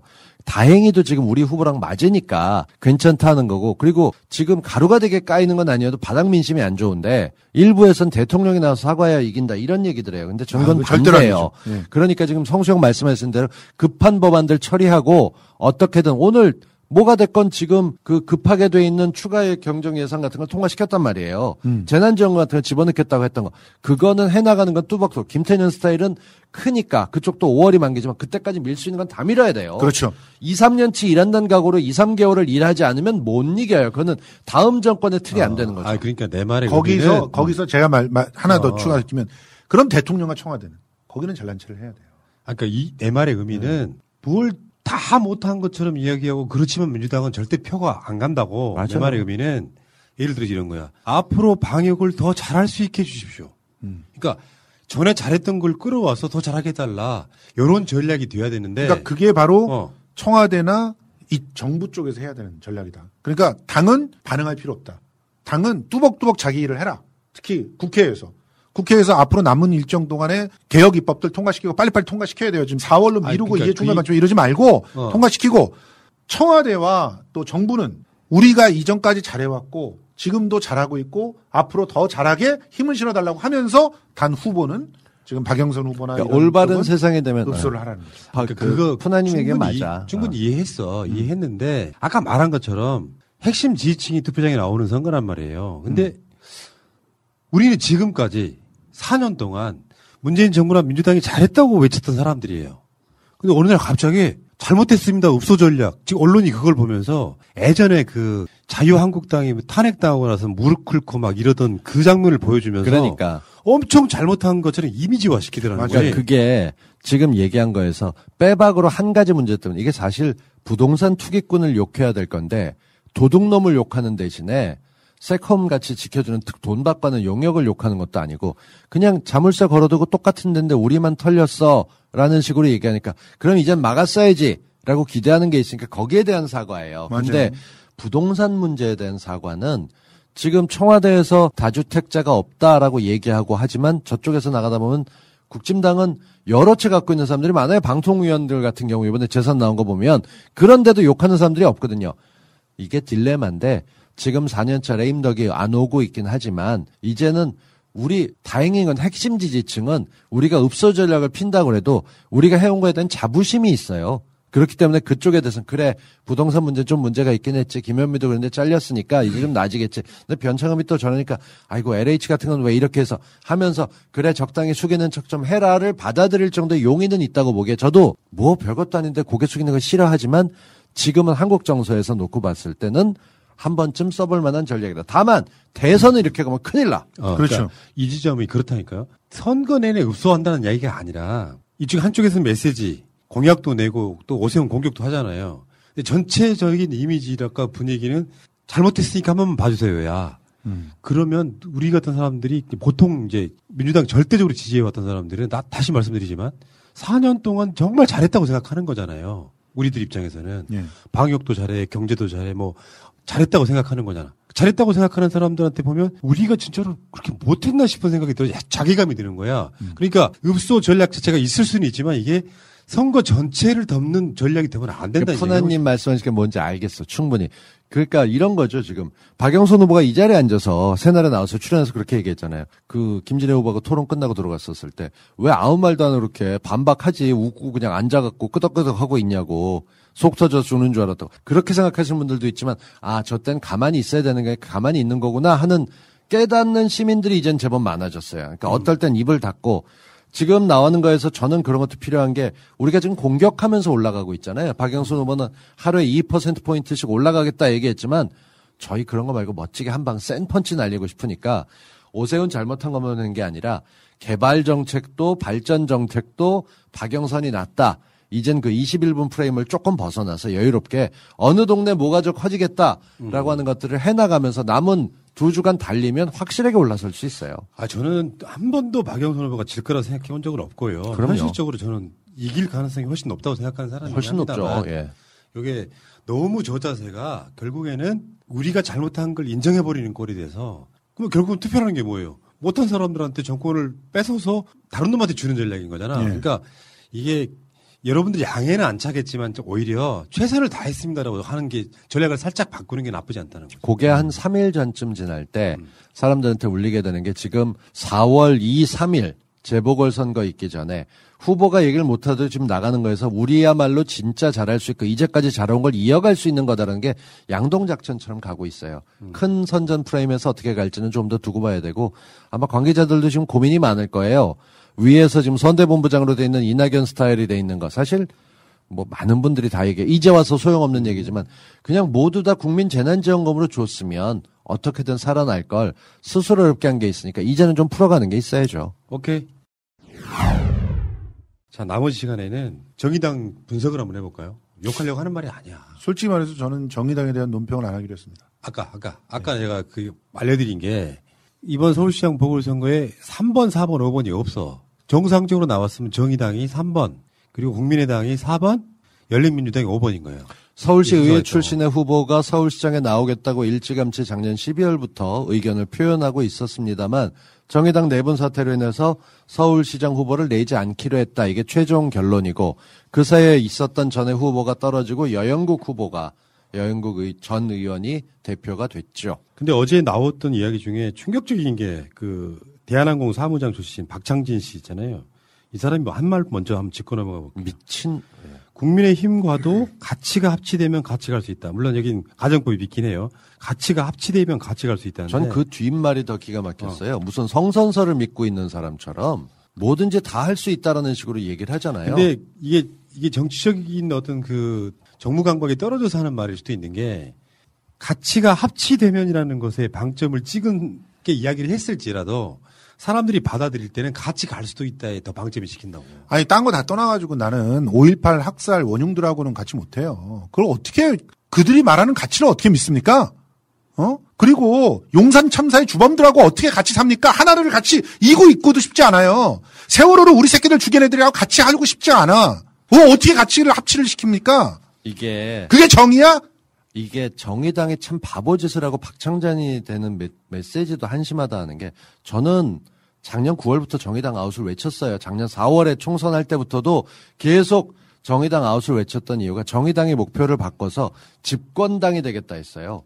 민주당을 향해서 집권 포만감에 넘쳐서 저것들 개혁 안 해라고 대놓고 20대 국회를 같이 겪어봤으면 그 소리 못한 사람들이 떠들고 있어서 바보짓 했는데 지금 정의당은 누구랑 같이 가느냐의 문제가 아니에요. 정의당은 그 누구 자기 자신에 대한 반성이 있어야 돼요. 사람들이 정의당을 싫어했던 거 정확히 따지면 20대 30대 남자들이 정의당을 싫어하게 된 건 비례대표 1번 유호정 때문입니다. 그리고 그걸 감싸는 심상정 때문에 컸어요.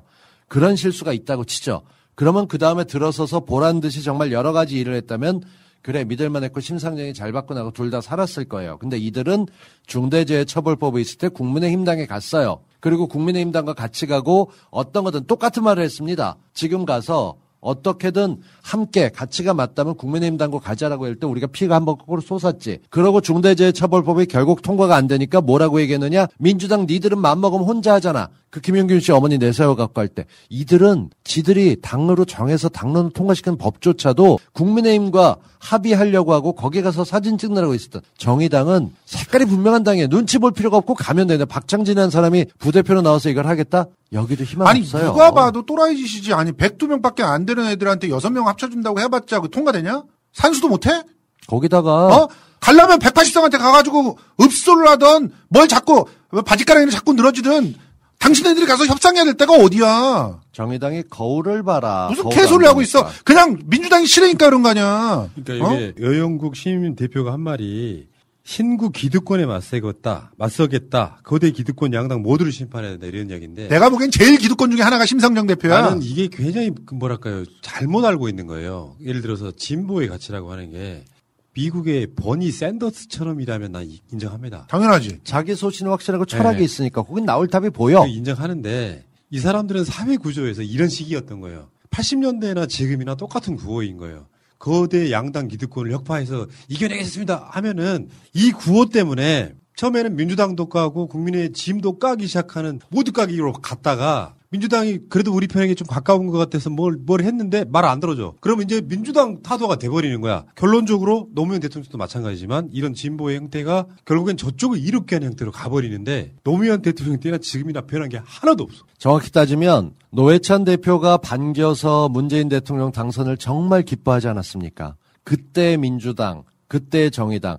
정의당은 민주당 이중대가 아니라 민주당이 잘 가고 있고 우리 가는 방향은 민주당이 같이 가는 거였어요. 절대로 이중대가 아니었어요. 이건 언론이 놀리는 거지만 보기에 따라서는 늘 정의당이 먼저 갔어요. 그래서 그걸 같이 가는 당으로 했는데 지금은 민주당 이중대가 싫다고 국진당 이중대 가는 게 말이 되냐라는 얘기는 나오기 안타깝게 하고 있는 거죠. 아니 솔직히 말해서 정치를 할 때 적이 없다라고 하는 얘기는 어떻게 보면은 바보야 바보의 얘기야 정치라고 하는 게 뭔데 결국은 전쟁을 해야 될 것을 의회의 테이블 안에서 하는 거 아니야 자기가 전략이 있어야 되고 또 나름대로 다양한 그런 그 방법을 통해 가지고 자신의 어떤 주장을 그 의회에서 다수가 같이 생각을 할 수 있게끔 만들어내는 게 그게 그게 전쟁이야. 그러니까 적은 없다고 생각한다처럼 바보 같은 말이 어디 있어요? 적을 적이라고 생각해 가지고 걔하고는 절대로 타협도 안 하고 죽이겠다 이런 게 아니라 적들까지도 설득해가지고 일단은 내가 내놓는 안에다가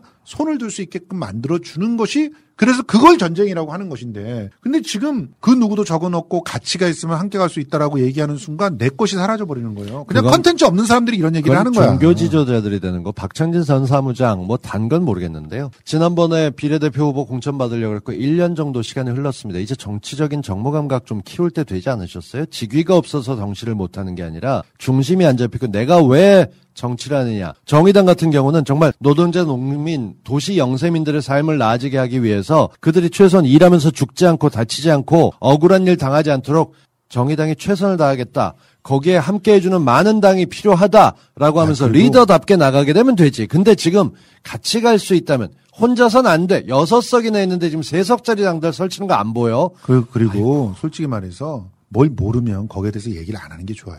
BTS가 무슨 뭐 어? 아니 그 얘기는. 주목받는 센터가 아니라 모두가 함께하는 원팀이기 때문에 가능했다는 얘기를 했는데 BTS가 어, 유퀴즈에 나와가지고 했던 말들을 한번 들어보세요. 걔네들이 나는 지금 당장 심장이 터져가지고 쓰러질지도 모르겠다는 생각을 갖다가 하면서 그러면서 자기를 바꿔나간 애들이에요. 서로가 그렇게 열심히 하니까 서로의 모습에 자극이 되고 서로의 모습에 감동이 돼서 원팀이 된 거예요. 어? 근데 원팀 되기 전에 원팀이라고 하면서 누구는 저기서 자빠져가지고 그냥 옷이나 쳐갈아입고 지- 하고 누구는 저기서 그냥 사람 저주하는 말만 하고 누구는 당 대표 나 성추했다 난리치고 그지를 하면서도 청년 또 정의당에서는 어, 스토킹 당한 사람 하나를 갖다가 왕따 시키고 있고 이 지랄 하는데 무슨 원팀이야 니들이 정의당이 BTS 얘기를 해서 뭐 정의당 어쩌고 할 때 이들이 잘못한 것 BTS는 노래가 좋아요. 노래가 좋아요. 정의당도 정책이 좋거나 하는 말에 있어서 모두들 아닥할 수 있을 정도로 메시지가 분명하면 돼요. 근데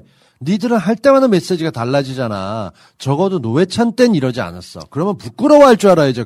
과거에 잘하던 애들 지금 완전히 흐물흐물 멍청해진 걸로 보이는데. 그러니까 one team 진보, one team 정의당을 어떻게 만드냐고, 어? 장, 그, 의원처럼 만드는 거는 같이 기자들 놓고 회의 결과를 발표하는데도 한쪽에서 딴 말 한다고 눈 까리리고, 어? 말 못하게 하고, 이게 one team이냐? 무슨 여고생들끼리 one team이 서로 뭔지도 질투하는 모르면서 것도 그냥 무슨 아니고. 말도 안 되는 개소리들을 하고 있어. 거기다가 one team이 되려면 일단 니들이 죽을 만큼 노력을 해야 돼. 그러면서 컨텐츠를 가지고 그 컨텐츠가 꽉 차서 다른 사람들이 그 컨텐츠를 부러워하고 그 컨텐츠를. 들려가고 배가 요즘 살쪘나 보다.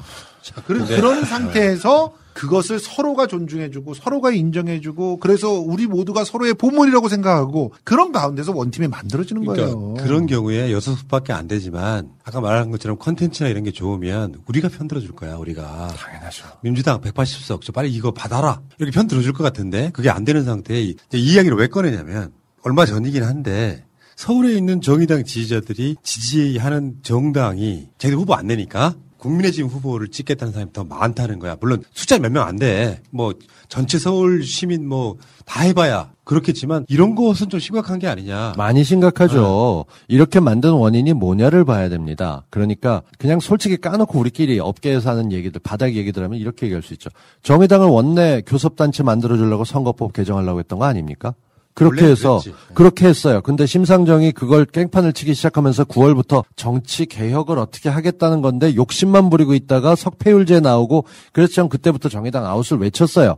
그리고 총선 때 류호정이라는 후보가 나왔을 때 음주운전하는 사람 쫓아내는 거 대한민국에 제일 나쁜 죄가 음주운전이고 그다음에 아무 죄도 아니다. 그냥 적당히 안고 갑시다. 언제부터 민주 정의당이 적당히 안고 가냐고. 그러고 난 다음에 선거 있었을 때 뭐라 그랬어요? 민주당만 뽑지 말자 그랬어요. 민주당만 아니면 된다고. 민주당이 정말 민주당만 빼고 민주당만 빼고라는 얘기를 할 수 있는 것들을 보면서 어이가 없어 했는데 그게 지금까지 오면서 바뀌지 않았다? 정의당은 이제 끝났어요. 이 당은 여섯 명이 적다고 생각하는 그 거기서 시작해요. 잘못됐던 거. 이쪽 당은 두 명밖에 없던 당이었어요. 그러다가 비례제를 통해서 정말 진보적인 시민들이 정의당도 그래도 의회는 몇 명은 있어야지. 그게 최대치가 여섯이었어. 근데 그 다음부터 지역에서 당선돼서 뛰겠다 해놓고 공약이 제대로 된 게 있긴 있어요. 덮어놓고 수권정당 되겠다고 했지만 누가 봐도 비례대에 들어가서 고맙다는 인사를 해본 적이 없는 되바라진 진보 같은 모습을 보여줬다고요. 지금까지도 그러니까 계속되고 있죠. 한마디만 더 해봅시다. 당신네들이 정말 지역에서 조직들을 갖다가 하늘처럼 섬기면서 일해봤어요? 그랬으면 그렇게 형편없집니까? 그 조직들 대부분 다 노동조합에서 어, 노조 출신들이 바닥바닥 하면서 어? 닦아놓은 어? 그런 조직 날름 먹고 그래가지고 거기 위에 낙하산을 꽂아가지고 그냥 어 국회의원하고 그랬잖아요. 솔직히 당신네들이 일궈놓은 조직이 어딨냐고 어 그런 식으로 정치하는 건 너무 쉬워. 그게 엘리트주의 아니고 뭐야? 어 진보당이 왜 저렇게 죽여도 죽여도 죽여도 진보당은 다시 살아나게? 어 거기 가치가 특별해서 그런 것 같아요? 아니거든. 함께 사니까 그런 거야. 함께 사니까 더불어 함께 산다고. 걔네들은 바닥에서 어? 뭐, 어디서는 무슨 사무소 하나 차리고, 어디서는 뭐 하나 차리고, 뭐 이러면서 거기서 같이 살아. 문제 있는 거 같이 들어줘. 어? 함께 가서, 어? 투쟁해. 그러면서 하나씩 네트워크를 만들고 조직을 만들고 그 조직들의 신뢰를 얻고 그러면서 거기서 대표가 돼가지고 나오는 거야. 그 정의당 솔직히 지금 패미들이 해봤냐고. 이름만 바꿔. 그래 놓고서 무슨 지역구에 가가지고, 어? 정책도 없고 컨텐츠도 없고 옷 갈아입는 것밖에 모르는 애들을 갖다 세워놓고 나중에 뭐 하려고 그래. 사진 찍는 것도 좋아해 걔들. 여자 셋이 가가지고 그냥 오- 얼굴에 저, 어? 뻘 바르면서 이거 하는 거, 그, 그게, 그게 정치냐? 아, 그러니까 이런 게 있어. 젊은 사람들이 예전에 정의당 당원이면 되게 멋있게 느껴지던 시절이 있었다. 그럼요. 일부 짧은 시간에 있었단 말이에요. 그래서 민주당 당원이란 말 못하고 정의당 당원이란 말을 하던 사람도 있었어. 그때가 아마 유시민 이사장 정도가 같이 야- 결합돼 있을 때 아마 그 시점이었던 것 같은데 문제는 최근 총선 기점으로 해가지고 실제로 패미정당으로 탈바꿈하죠. 노동을 대변한다기보다는 특정한 세력들이 대거 들어오고 들어오면서. 그걸 들어오게 한 게 심 대표 아닙니까? 네, 그리고 자기가 헤게모니 잡으려고 그 여성을 해는 문제가 당 외부의 문제에 예민한 게 아니라 자기 당 내부에서 일어나는 사건 때문에 패미당이 더 되고 근데 있어요. 그 패미라고 들어온 애들이 대학로 해화동에서 문 대통령 제기하면서 시위했던 그 애들이야. 맞아요. 그러니까 애초에 애들 자체의 기본적인 성향은 반문이에요. 그런 사람들이 대거 들어가니까 그 애들 등에 업고 국회의원 된 유호정 같은 애들은 끊임없이 반문 메시지를 내버리는 거거든요. 이게 시대가 중요한 게 저희는 80년대 민주화를 보고 자랐기 때문에 진짜 독재를 경험해 본 사람들이에요. 어릴 때부터. 근데 지금 젊은 20대들 같은 경우는 그들은 이명박 박근혜를 보다가 그냥 문재인도 권력으로 인식하는 거예요. 뭔가 잘못했다니까 문재인을 까야 되는 게 뭐 권력은 까는 게 당연한 거잖아라고 이론만 남은 걸 차용하고 있는 가운데서 대통령 죽어라라고 잘못하면 죽어야지라는 얘기들이 나오는 거. 그러니까 이들은 죽음에 대해서도 존중감이 없어요. 그러니까 그런 점을 악용해 갖고 있는데 이건 젊은 세대가 공부를 안 해서의 문제가 아니라 그 당에도 어른이 있잖아요. 60 넘은 심상정이 있잖아. 근데 그조차도 노무현을 대놓고 나서 노무현이 뭐 이걸 안 하게 되면 알고도 안 하면은 뭐고 몰랐다면 멍청한 거 이런 소리를 대놓고 홍세화 같은 사람을 인터뷰를 하고 실렸었어요. 그가 그동안 정권을 얻기 위해서 민주당과 좋게 지냈던 것이고 이게 드러난 것인지 정의당은 여섯 명이다 되는 거에 감사가 없어요. 그리고 노동자 농민들은 감사가 없으니까 지금 이 모양이 돼 있는 거예요. 자, 그 다른 거 다 떠나서 그냥 가서 그, 그 지역구에 가서 보시면 돼요. 정의당 사무실이 어떻게 있고 그 정의당 사무실과 함께 연동해서 움직이는 사람들이 어떤 사람들이 있고 그들이 실제로 그 지역에서 어떤 봉사와 어떤 그 역할들을 하는지를 보면 답이 나와요. 답이 나온다고. 지금 국민의 짐도 그걸 못 해가지고 저 모양 저 꼴인 거예요. 솔직히. 아니 태영호가 가지고 무슨 지역 일을 하겠습니까? 솔직히. 강남 사람들을 위해서 무슨 지역 일을 하겠어요? 태영호가. 아니, 그러니까 이런 지점이라고 생각해. 민주당은 의원 수도 많고 스펙트럼이 넓은 것까지 인정하는데 실제로 진보적인 건 우리 같은 사람들이에요. 음. 하다못해 복지라든지 남북통일이라든지 뭐 세월호라든지 하는 주로는 민주당 지지자들이 그 진보 블록에서 하다못해 노동을 위해서라도 그럼 마치 그 사람들은 그 대표성을 자기들이 다 가져가서 뭔가 정말 대단한 일을 하는 것처럼 보이지만 알고 보면 그냥 반분들 끌어다가 지금 정치하고 있는 이 세력이란 말이죠. 그러면 이 사람들이 이미 민주 세력 아니에요. 진보도 아니야. 그냥 자기 권력 정치를 위하는데 대안도 없고 아무것도 없는 상태에서 그냥 부만 난무하는 사람들이야. 그러니까 나 이걸 보고 답답하더라고. 거대 기득권 양당 모두를 심판해야 되는데 이걸 100년 후에나 이야기하시고요. 대안도 좀 내놓고 아니, 뭔가 거, 대 기득권 어. 양당을 심판하려면 거대 기득권 양당보다 훨씬 나은 정책을 내놓으시라고 그런 정책을 내놔서 그 설득을 하고 사랑받았던 의원이 성공 케이스가 일단 있잖아 노회찬이라고 하는 인물이 있잖아. 그러니까 이 어? 당을 끌고 가는 사람의 정체성이 어떻게 하겠다라는 게 대표자로서 드러나는 경우가 있어요. 우리는 노회찬이 열심히 뛰었을 때 잘 안 커서 아쉬워하긴 했지만 그 당의 정체성이나 활동에 대해서 걱정한 적이 없어. 오히려 너무 많은 이슈에 뛰면서 지치지 않을까 노회찬을 염려 강정마을 때도 그랬고 정말 민주주의 중심에서 뛰던 당이었어요. 그러길래 작지만 우리가 비례대표하게 되면은 정의당을 밀어줬었죠. 근데 정의당은 지금은 여성들만을 위한 당이 아니라 여자들이 아닌 그리고 공격적이잖아요. 민주적인 모든 사람들 공격하는 당으로 바꿔버리면서 근데 그 당의 중심에 있는 사람은 누군가 남자의 힘을 빌어서 게임 순위 조작하고 거기에 대한 사과도 안 그러니까. 하고 후보도 올라온 사람이 1번이야. 그리고 뭐 성피해를 당했네 뭐 했네 얘기하고 있지만 그 사람에 대해서 얘기하고 궁금하고 대한민국 언론이 언제부터 염자했어. 근데 그렇게 되면 2차 가해라 그러면서 내가 고만하라 했으니 끝. 이게 무슨 혁신위원장이야. 정말 이해 안 가고. 그러니까 그, 그 사람이 당대표를 날렸어. 그리고 당대표를 날리는 나한테 심상정은 또 기다렸다는 듯이 그다음부터 같이 다시 당대표 하겠다는 거예요. 왜 미친 듯이 활약해 가면서 다시 당, 당대표 하겠다는 거지. 아, 정말 토 나와요, 토 나와. 제가 정의당 죽어라 죽어라 외친 지 오래됐다 얘기하는데 이쯤 돼서 안 죽으면 좀비도 아니고 이거 잘못해서 살아난 그러니까 정의당의 탈당 러시가 이루어져 갖고 굉장히 물갈이가 많이 됐거든요. 근데 다시 한번 말씀드릴게요. 뭐 일부 여론조사 뭐 샘플은 이제 막 몇십 개도 안 될 것 같은데 정의당 지지층이 국민의힘 후보를 지지한다는 여론조사가 더 많이 나오는 거를 다시 한번 그냥 질문하겠습니다. 용산 참사의 오세훈을 여러분들이 진짜로 진보라면 찍으실 수 있어요? 내 말이 그거야. 아니 진보 아니어도 돼. 그냥 상식 있는 사람이라면 그런 일을 벌인 사람을 다시 시장으로 앉히고 싶냐고. 진보 아니라 중도에 서 있건 아니 그리고 살짝 애들 밥그릇을 갖다 뺐던 사람을 당신네들이 지지를 하는 거야. 그것도 지금까지 어? 여전히 그게 진보야? 하는 사람인데. 아니 그리고 페미당이라면서요. 그러면 최초의 여성 시장 한번 만들어 보는 것도 괜찮지 않아? 당연하지. 근데 그건 싫은 거야. 이게 웬 이율 배반이냐고. 이율 배반적인 박근혜를. 오히려 지지했었어. 그 백골패미들이 박근혜라면 어떨까? 한번 최초로 여성 대통령 한번 만들어 보는 게 낫지 않겠어? 이지랄 했던 거야. 그런 글이 아티클들도 다 써, 써놨었어. 당신네들이 발표도 다 하고. 이 모든 책임은 욕심상정에게 있습니다. 당을 망치고 정의당이 갖고 있던 뿌리를 처음부터 흔들고 자기 사당으로 만들면서 여자들을 후보를 좋아서 끌어들일 수 있어야지만 정치판은 언제부터 의리로 류호정 땅- 같은 사람을 계속 1번에 뒀어요. 딴 거 다 떠나서 유치원 3법에 가장 큰 공을 세운 사람이 누군지 아세요? 박용진? 아니거든요, 솔직히. 정치하는 엄마들이에요. 근데 그 정치하는 엄마들의 후보를 갖다 데리고 가서 당신네들이 불쏘시개로 쓰고 버렸잖아. 그래 무슨 심상정- 무슨 정의가 어딨어? 네가 공정해? 니들이? 심상정은 말도 안 되네. 아, 지역구도 못 말어. 정치하는 엄마들처럼 진짜 지역에서 바닥바닥 하면서 네트워크 늘려가는 그런 단체가 없어. 그런데 그런 단체를 갖다가 그렇게 써버리냐? 그 여영국 신임 대표 이번 저 창원에서 보궐선거 나갔을 때 어마어마하게 막 지지번했던 새날 방송이에요. 그럼요. 그 당시에 그 보궐선거 10개 한꺼번에 하던 시절이 있었잖아. 그럼요. 그때 오세훈이 거기 가서 왜 자살한 사람의 뒤를 잇겠냐? 맞아, 그래서. 그 얘기에서 제가 꼭 지더라고. 어, 그 사람을- 미친 새끼. 어, 그 사람을 그 찍, 찍어 찍겠다고. 지금 아니 그래갖고 내가 그럼 여영국은 당 대표 인사면 딴 건 모르고 한마디만 하겠습니다.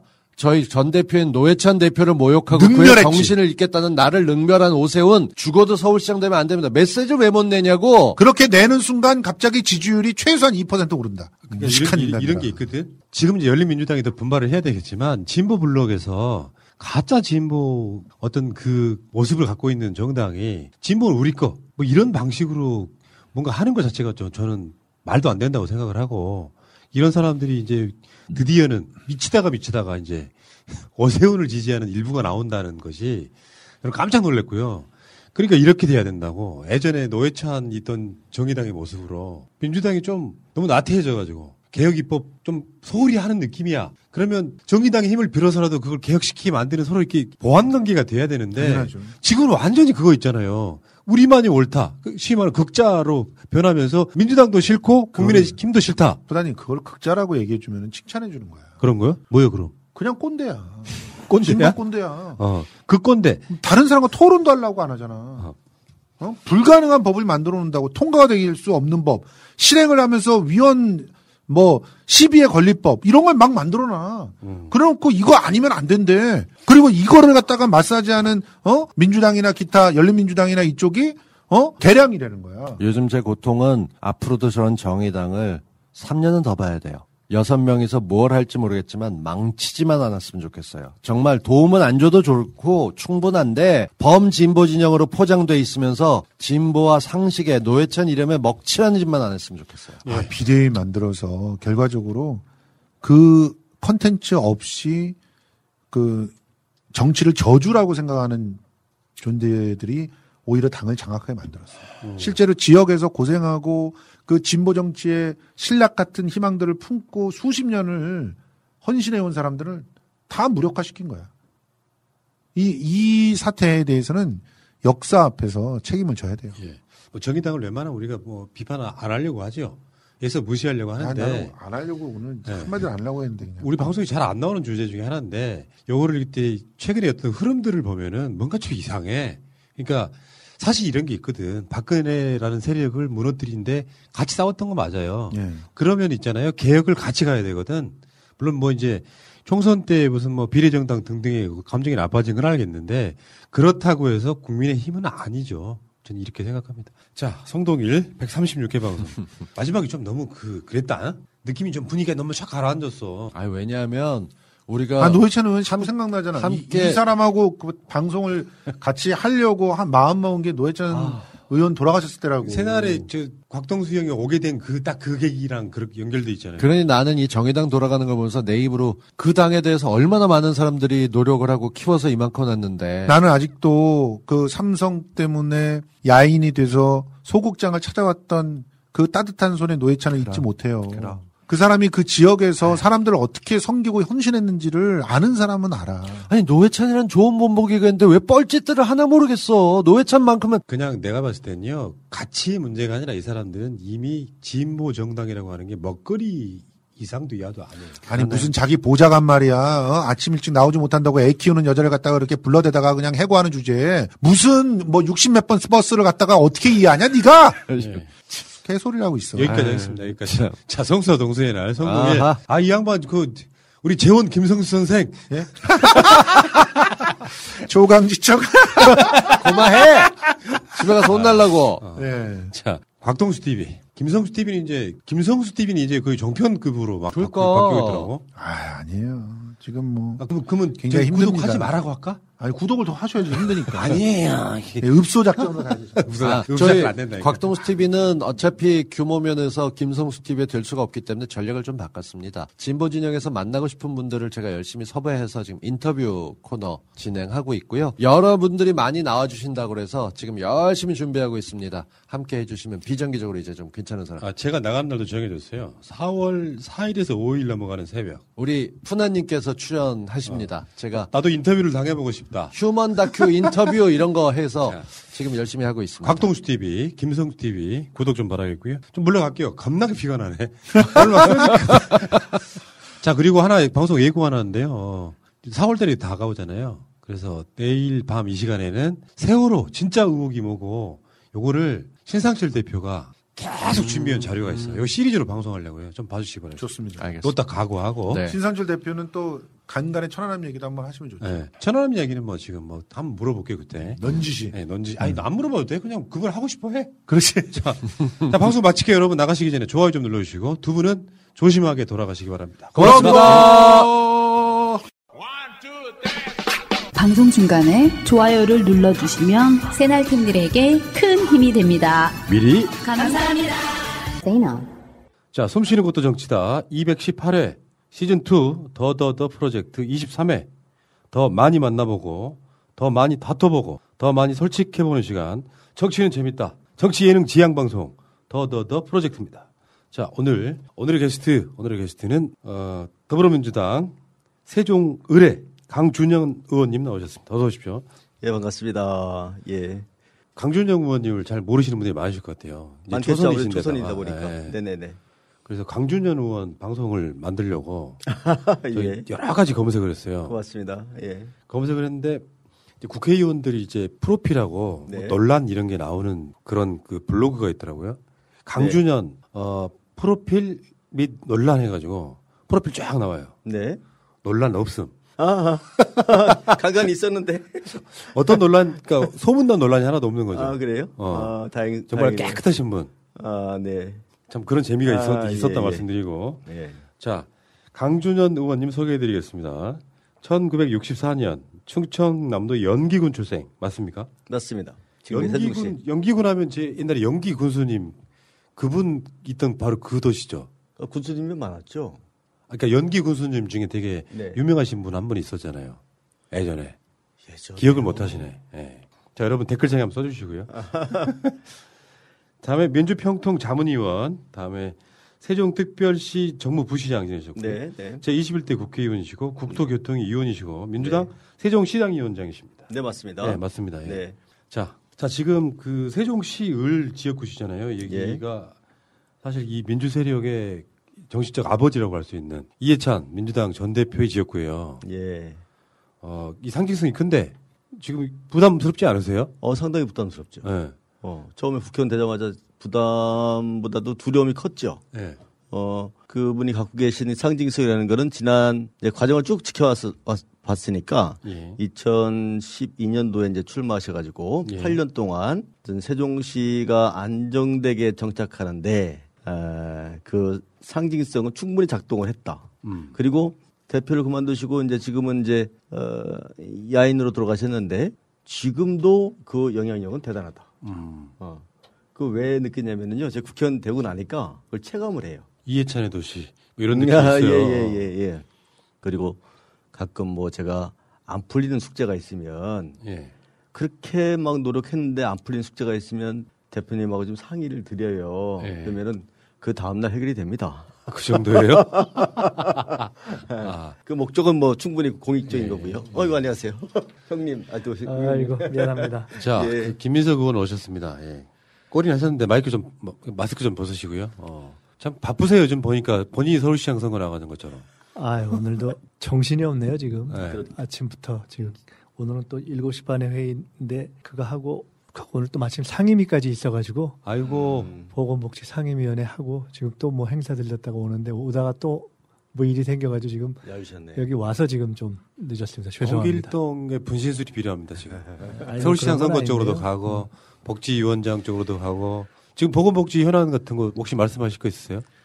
아, 뭐 그거는 특별히 없고요. 지금 뭐 오늘 회의는 어, 백신에 대해서 지금 이제 아스트라제네카에 대해서 걱정들이 좀 있으시잖아요. 뭐 혈전 이런 문제 때문에 그래서 질병관리청장 아, 불러서 현재까지는 그와의 이제 연관성이나 이런 것들이 확인된 바가 없고 음, 네, 어, 예. 그래서 그에 대해서는 현재 그 방역 당국의 입장에서는 아스트라제네카 접종에 대해서 어, 지나치게 걱정 안 하셨으면 좋겠다. 현재까지는 그 연관성이 확인되는 것이 없다 하는 그에 대한 이제 질의가 주로 있었습니다. 그것이 있었고 이제 서울시장 선거 관련해서는 뭐 이미 다 잘 아시지만 지금 가장 큰 관심 사이자 핫 이슈가 오세훈 예. 에, 그 내곡동 땅 문제 아니겠어요? 그게 자기가 이제 시장되기 이전에 이미 노무현 정부 때 지정돼 있었다라고 수차 얘기를 했는데 그것이 아니라는 것이 이제 드러나니까 착오였던 것 같다 뭐 이렇게 얘기를 아, 했고 내가 그거 몰랐다 나 있는 것도 몰랐다 음, 그래요? 아니, 36억밖에 안 되는 거니까 간단한 껌값이잖아요. 그거 용돈도 안 되잖아요. 뭐 36억밖에 안 36억 되는 거니까 그거 막. 뭐 이- 알기가 어렵지 그 정도면. 그래서 그 땅보다 있는지도 몰랐다 아, 했는데 벌써 두 번이나 또 재산 공개 이미 들어가 있던 내용이고 해서 두 개 다 사실상 이제 거짓말 거짓 해명이 돼서 수렁에 빠져들기 시작한 거죠. 어, 그래서 그것이 이제 꼬이니까 어, 내가 만약 이거에 대해서 영향력을 행사했거나 뭐 관심 가졌다는 것을 혹시나 본 그 당시에 서울시의 직원이 양심 선언을 하면 내가 사퇴하겠다라고 또 이제 얘기를 했단 말이에요. 그래서 아마 곧 그 당시에 그러니까 전결이었기 때문에 뭐 자기는 몰랐다고 하지만 오늘도 아침에 회의를 해보니까 자치단체장 지낸 분들이 많이 있지 않습니까? 예. 그래서 형식적으로는 전결이나 그러니까 그런 사안에 대해서는 보고를 안 할 수가 없다 하는 것이 뭐 공통된 의견이고 해서 그와 관련해서 이미 현재까지 드러난 것만으로도 본인의 말이 지금 수렁으로 빠져들고 있는 거짓말을 하고 있는 것이지만 그 자체와 관련해서도 관련된 보고나 회의 관련한 정황들이 곧 나오지 않을까 이렇게 보고 있습니다. 예, 참 훌륭하신 분이세요. 어떻게 서울시장을 두 번이나 했는지. 통이 크신 거죠. 아, 정말 그 36억 정도는 뭐. 그럼 뭐. 우리가 길거리 가 다 죽기도 하고 그런다. 우리도 기억하기 어렵잖아요. 그 정도는. 어이, 참. 평생 한 번 더 가져볼까 말까. 쥐뿔도 없는 사람들이 이런 얘기하고 있으니까 웃기다. 그래서 진짜. 제가 하여간 우리 강주련 의원님 워낙 좋아해서 네. 왔는데 사실 하다가 중간에 또 조용히 또 3시 반에 예, 또 예, 회의 예, 있어가지고 예, 예. 예, 예. 전 이럴 때 표현하는 게 있어요. 나란 일은 진짜 중요하다. 아, 그럼요. 그거 나란 일은 진짜 중요하다. 이, 이따위 방송 따위가 뭐라고 나중에 나란 일을 하셔야죠. 36억보다 훨씬 중요하시. 참. 아, 저, 의- 저 의원님 개인적으로 형님인데 또 의원님은 저하고 또 사돈 관계예요. 진짜요? 예. 어떻게요? 왜냐면 우리 보좌진 중에 하나 아, 저 남자 직원이 있는데 우리 형님 또 어, 부자진 중에 이제 부부 관계입니다. 그래서 사돈 아, 사돈이네, 진짜. 사돈. 정치적 사돈이라고 봐야죠. 이상하게 엮이시네. 예. 그럼 그렇게 그 부부가 이렇게 따로 비서시, 그 네, 비서로 그럼, 있는 예, 거예요? 예, 저는 이제 남편, 어. 아, 이제 재수 씨가 되겠죠. 예. 좋더라고요. 우리 아침에 뭐 무슨 일이 있어서 조금 일찍 출근해야 될 상황이 있다. 근데 그 지금 담당 우리 비서관이 예. 순번이 걸리면 우리는 그냥 저 원 플러스 원이더라고. 아. 같이 나오더라고. 그런 거예요? 저기 옛날에 드라마 그 보좌관에 나오는 이정재가 나왔던 그 국회의원들 보좌관 이야기. 예. 거기 나오는 그런 모습들입니까? 이정재하고 그 여자 주인공 뭐. 그 정도는 아닌 것 같은데. 거기보다는 좀 더 멋있다고 봐야 되겠죠. 네. 자, 아, 자, 이야기 계속 하겠습니다. 어쨌든 이해찬 대표 지역구에 지금 초선 되셔가지고 가장 거물의 지역구에 이렇게 초선 하다 보면 아직도 지역구 국회의원은 이해찬인 줄 아는데 나 강준현이야 이렇게 계속 자기 인지도를 높여야 되잖아요. 예. 좀 그런 점이 좀 힘드실 것 같다. 어, 인지도는 당연히 그분의 그늘을 벗, 아유, 감히, 어. 예, 생각을 못 했죠. 예. 그분의 크심은. 어, 아까도 말씀드렸지만은, 어, 가끔은 두렵기도 해요. 뭐 이제 국회의원 되자마자 과연 제가 이해찬 대표님만큼 할 수 있을까? 당연히 못하는 거죠. 예. 그래서 제가 이제 마음을 바꿨죠. 도움을 받자. 물론 그동안 한 8년 동안 제가 이제 당에서 또 정무부 시장 하면서 등등 이제 모시면서 참 배움의 크기라는 거는 한없이 많이 배웠습니다. 그렇죠. 아, 대표님부터. 그래서 많은 힘이 되고 있고 아, 인지도를 어떻게 따라가요? 그 말도 안 되는 거죠. 예. 또 인지도뿐만이 아니고 그분이 갖고 계신 역량, 예? 뭐또 힘, 뭐 지식, 식견, 안목 제가 볼 때는 제가 암만 뭐 몇 살 하더라도 못 쫓아갈 것 같습니다.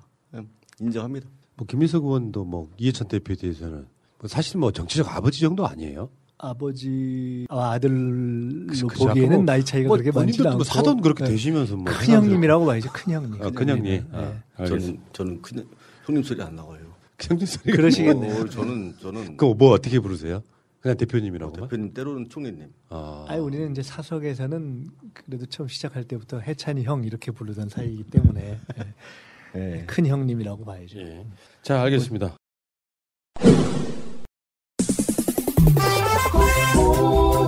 아내가 좋아해 코미디 남성들의 고민 해결사 매일매일 신혼처럼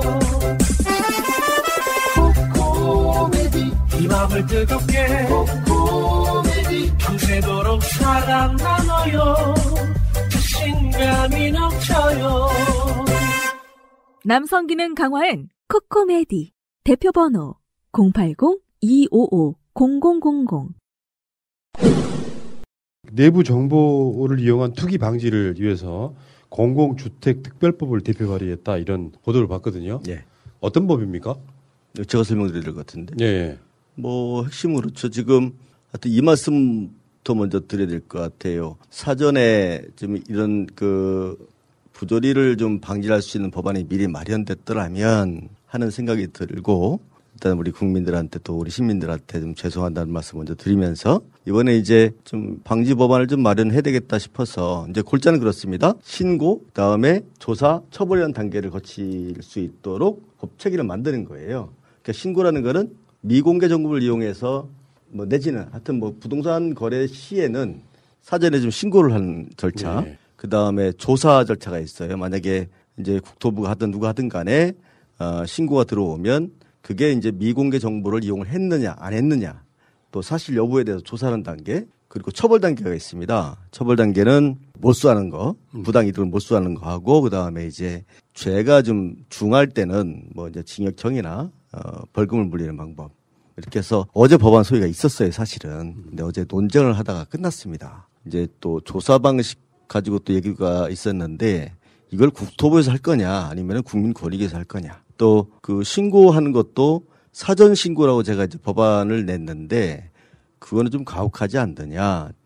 사후에 신고할 수 있도록 해달라라는 의견도 있었고요. 처벌 관련해서는 어제 정부 의견이 그렇게 나오더라고요. 제가 2년 이하의 징역과 2천만 원 이하의 벌금이라고 내가 해놨는데 3년으로 해달래요. 거꾸로. 그래서 아, 나 수용하겠다. 이렇게 해서 잘 진행되고 있다가 어제 사실은 그 법안 소위가 파행이 됐습니다. 중간쯤에. 왜 그러냐면 그 시점에서 지도부 쪽에서 그 옛날 2014년도 부동산 3법 관련해서 실명을 거론해 되나 모르겠네요. 어, 뭐 뉴스에 나왔으니까 예. 뭐 주호영 뭐 예. 네, 대표 등등 해서 그때 이제 상당한 어, 자산을 축적했다. 이거 이거를 발표한 거예요. 그거를 그 순간 이제 그 법안 소위 의원님께서 접수를 하고 음, 사과가 없으면 심사를 못 하겠다. 중결이 됐습니다, 어제. 와, 근데 이게 이런 문제가 터졌을 때 지금이야 이제 뭐 정부 여당이 좀 곤욕스럽긴 한데 이거를 어떻게 대처하느냐가 전 관건이라고 생각하는데 이런 법은 명분상으로는 지금 국민의힘 의원들도 반대를 못 할 거 아니에요. 아, 당연히 못하죠. 이러면서 개혁이 되는 거 아닐까요? 아, 당연히 내부적으로 저희들도 저희 당도 마찬가지고 국민의힘도 마찬가지고 이 상황에 대해서는 다 어, 심각성을 다 인지를 하고 하자. 근데 이제 야당 여당이 이 법안 비슷비슷한 내용들이 굉장히 많아요. 국민의힘도 많이 됐고. 그래서 사전에 좀 합의를 봐서 좀 이렇게 가자 해놓고 이제 어제 그런 상황이 발생이 해서 어, 심사를 다 못했습니다. 저쪽에서는 뭐 진상규명 하자라고 나오기도 하고 법을 만들자라고 나오기도 하는데 사실 우리가 보기엔 흐름상 진전성은 없어 보이거든요. 대충 이렇게 지지고 볶다가 선거에 좀 이용해 먹고 조용히 사그라들기를 바라는 그런 느낌이 분명히 있어요. 어, 제가 요즘 좀 우려하는 게 뭐냐면 갑자기 그동안에 제가 이제 초선이지만은 국토위 딱 들어오자마자 시작됐던 게 이제 아파트 투기 가지고 이제 계속 파고들었었거든요. 그러다가 이제 지금 LH 문제 때문에 지금 땅으로 바뀌었어요. 근데 그동안에 몇 개월 동안 아파트 투기 근절을 위해서 그동안에 법안 마련하고 막 조사하고 막 이런 단계에서 땅으로 자꾸 쏠려가니까 지금 이 방점이 잘못됐다. 그러니까 땅과 주택을 동시에 즉 아, 그렇죠. 투기라는 관점에서 봐야 되는 거지. 부동산 투기라는 관점에서 봐야 되는 거지. 땅만 자꾸 몰고 가면 아파트 그동안에 굉장히 문제가 많았거든요. 이거 어떻게 할 거냐고 지금. 그러네 한쪽으로 쏠려서 이쪽은 다 오히려 더, 더 그러니까 중요한 오히려 있는데. 오히려 자꾸 땅으로 몰고 가면서 아파트는 피해가는 듯한 그런 느낌이 들더라고요. 아, 제가. 그러네요. 결국은 그 땅에다 아파트 짓는 문제잖아요. 그렇죠. 어떻게 보면. 어. 아, 그러네. 그 생각 못 했네. 어. 저는 했는데요. 아무튼 이, 이 상황에서 저는 그 문재인 정부나 민주당이 이걸 피하지 말고 정면 돌파하면 오히려 전화 이복이 될 거라고 저는 생각을 하거든요.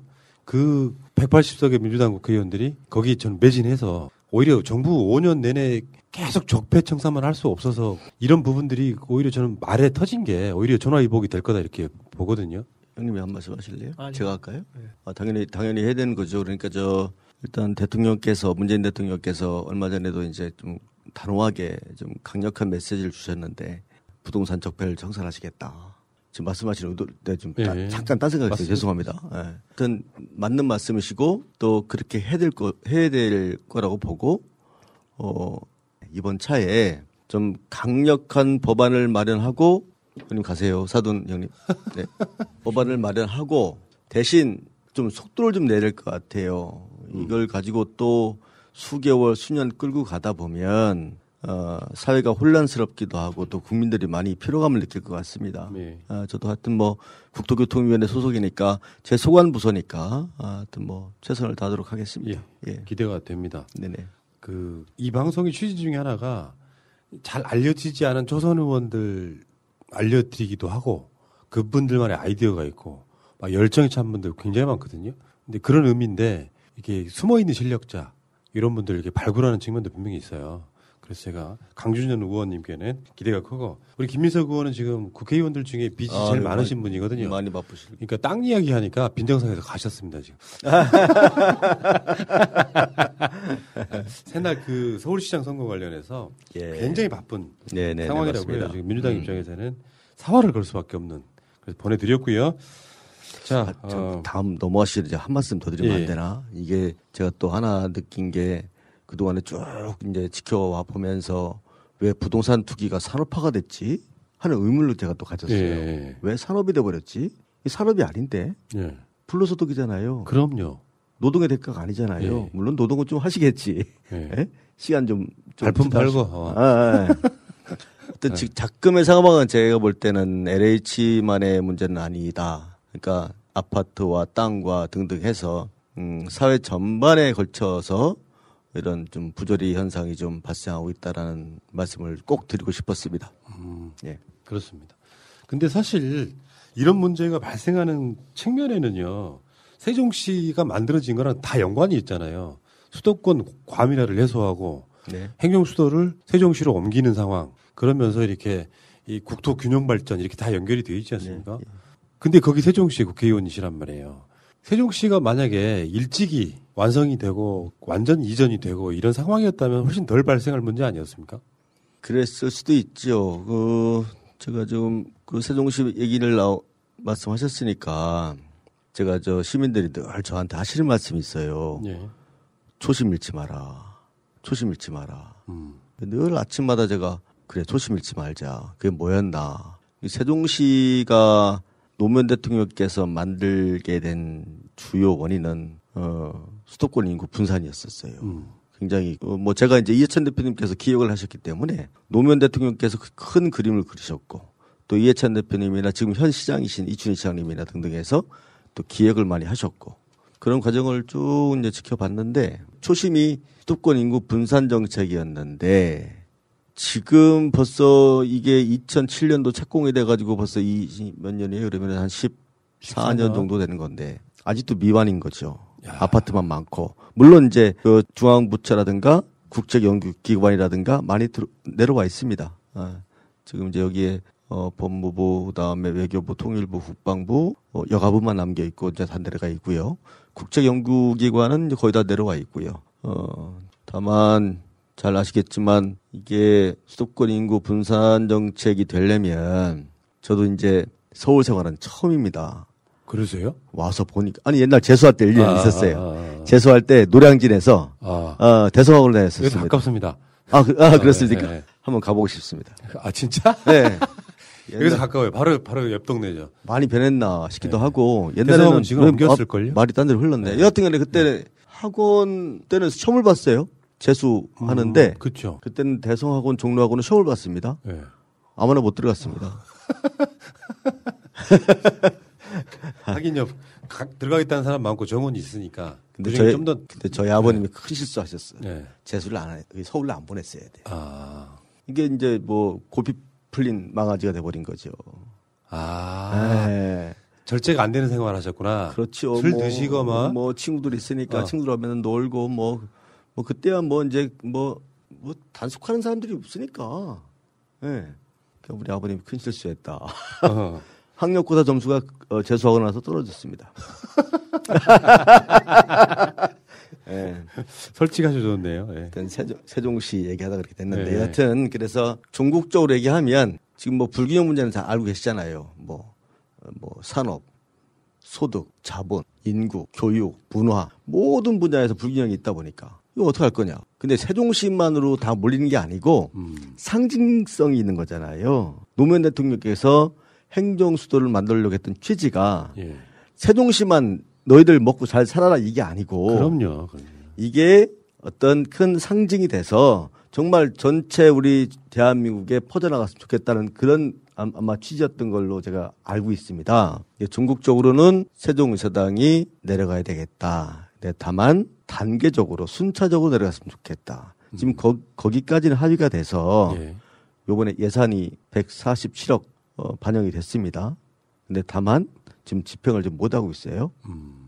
그 기본조사 설계비인데 왜 못하고 있냐면 그 부대 의견에 그 달려 있어요. 근거 법률이 마련된 뒤에 추진한다 이렇게 돼 있어요. 우리 의원님은 세종시로 이제 국회가 옮기면 네. 서울에서 지금 이렇게 그 뭐 조그만 초소 하나 이렇게 얻어가지고 생활하시잖아요. 예. 그거 없으시고 집에서 출퇴근 바로 하실 수 있겠네.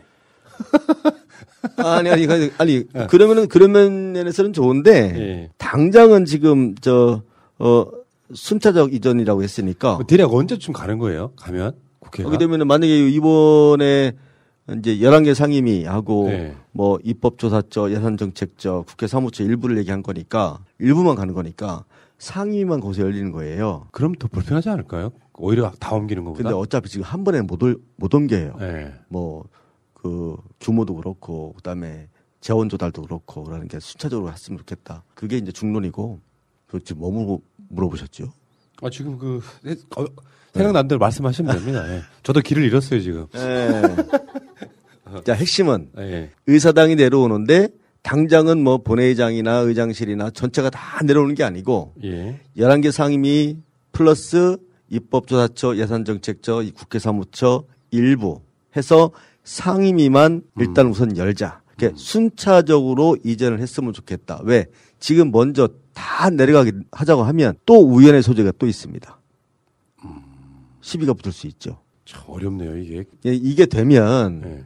의사당이 하나 내려오게 되면 어 우리 공공 영역에 있는 어떤 뭐 공공기관이라든가 등등 해서 아마 내려오실 것 같아요. 또 협단체 예. 이게 이제 세종시로만 내려오는 게 아니고 이제 분산되겠죠. 음. 어, 그렇게 해서 더 중요한 거는 산업의 재배치. 아마 의사당이 내려오면은 상징성이 있어서 그렇겠네요. 어. 산업의 재배치가 굉장히 중요합니다. 그래야 학생들이 내려와서 일할 수 있는 환경이 생기지요.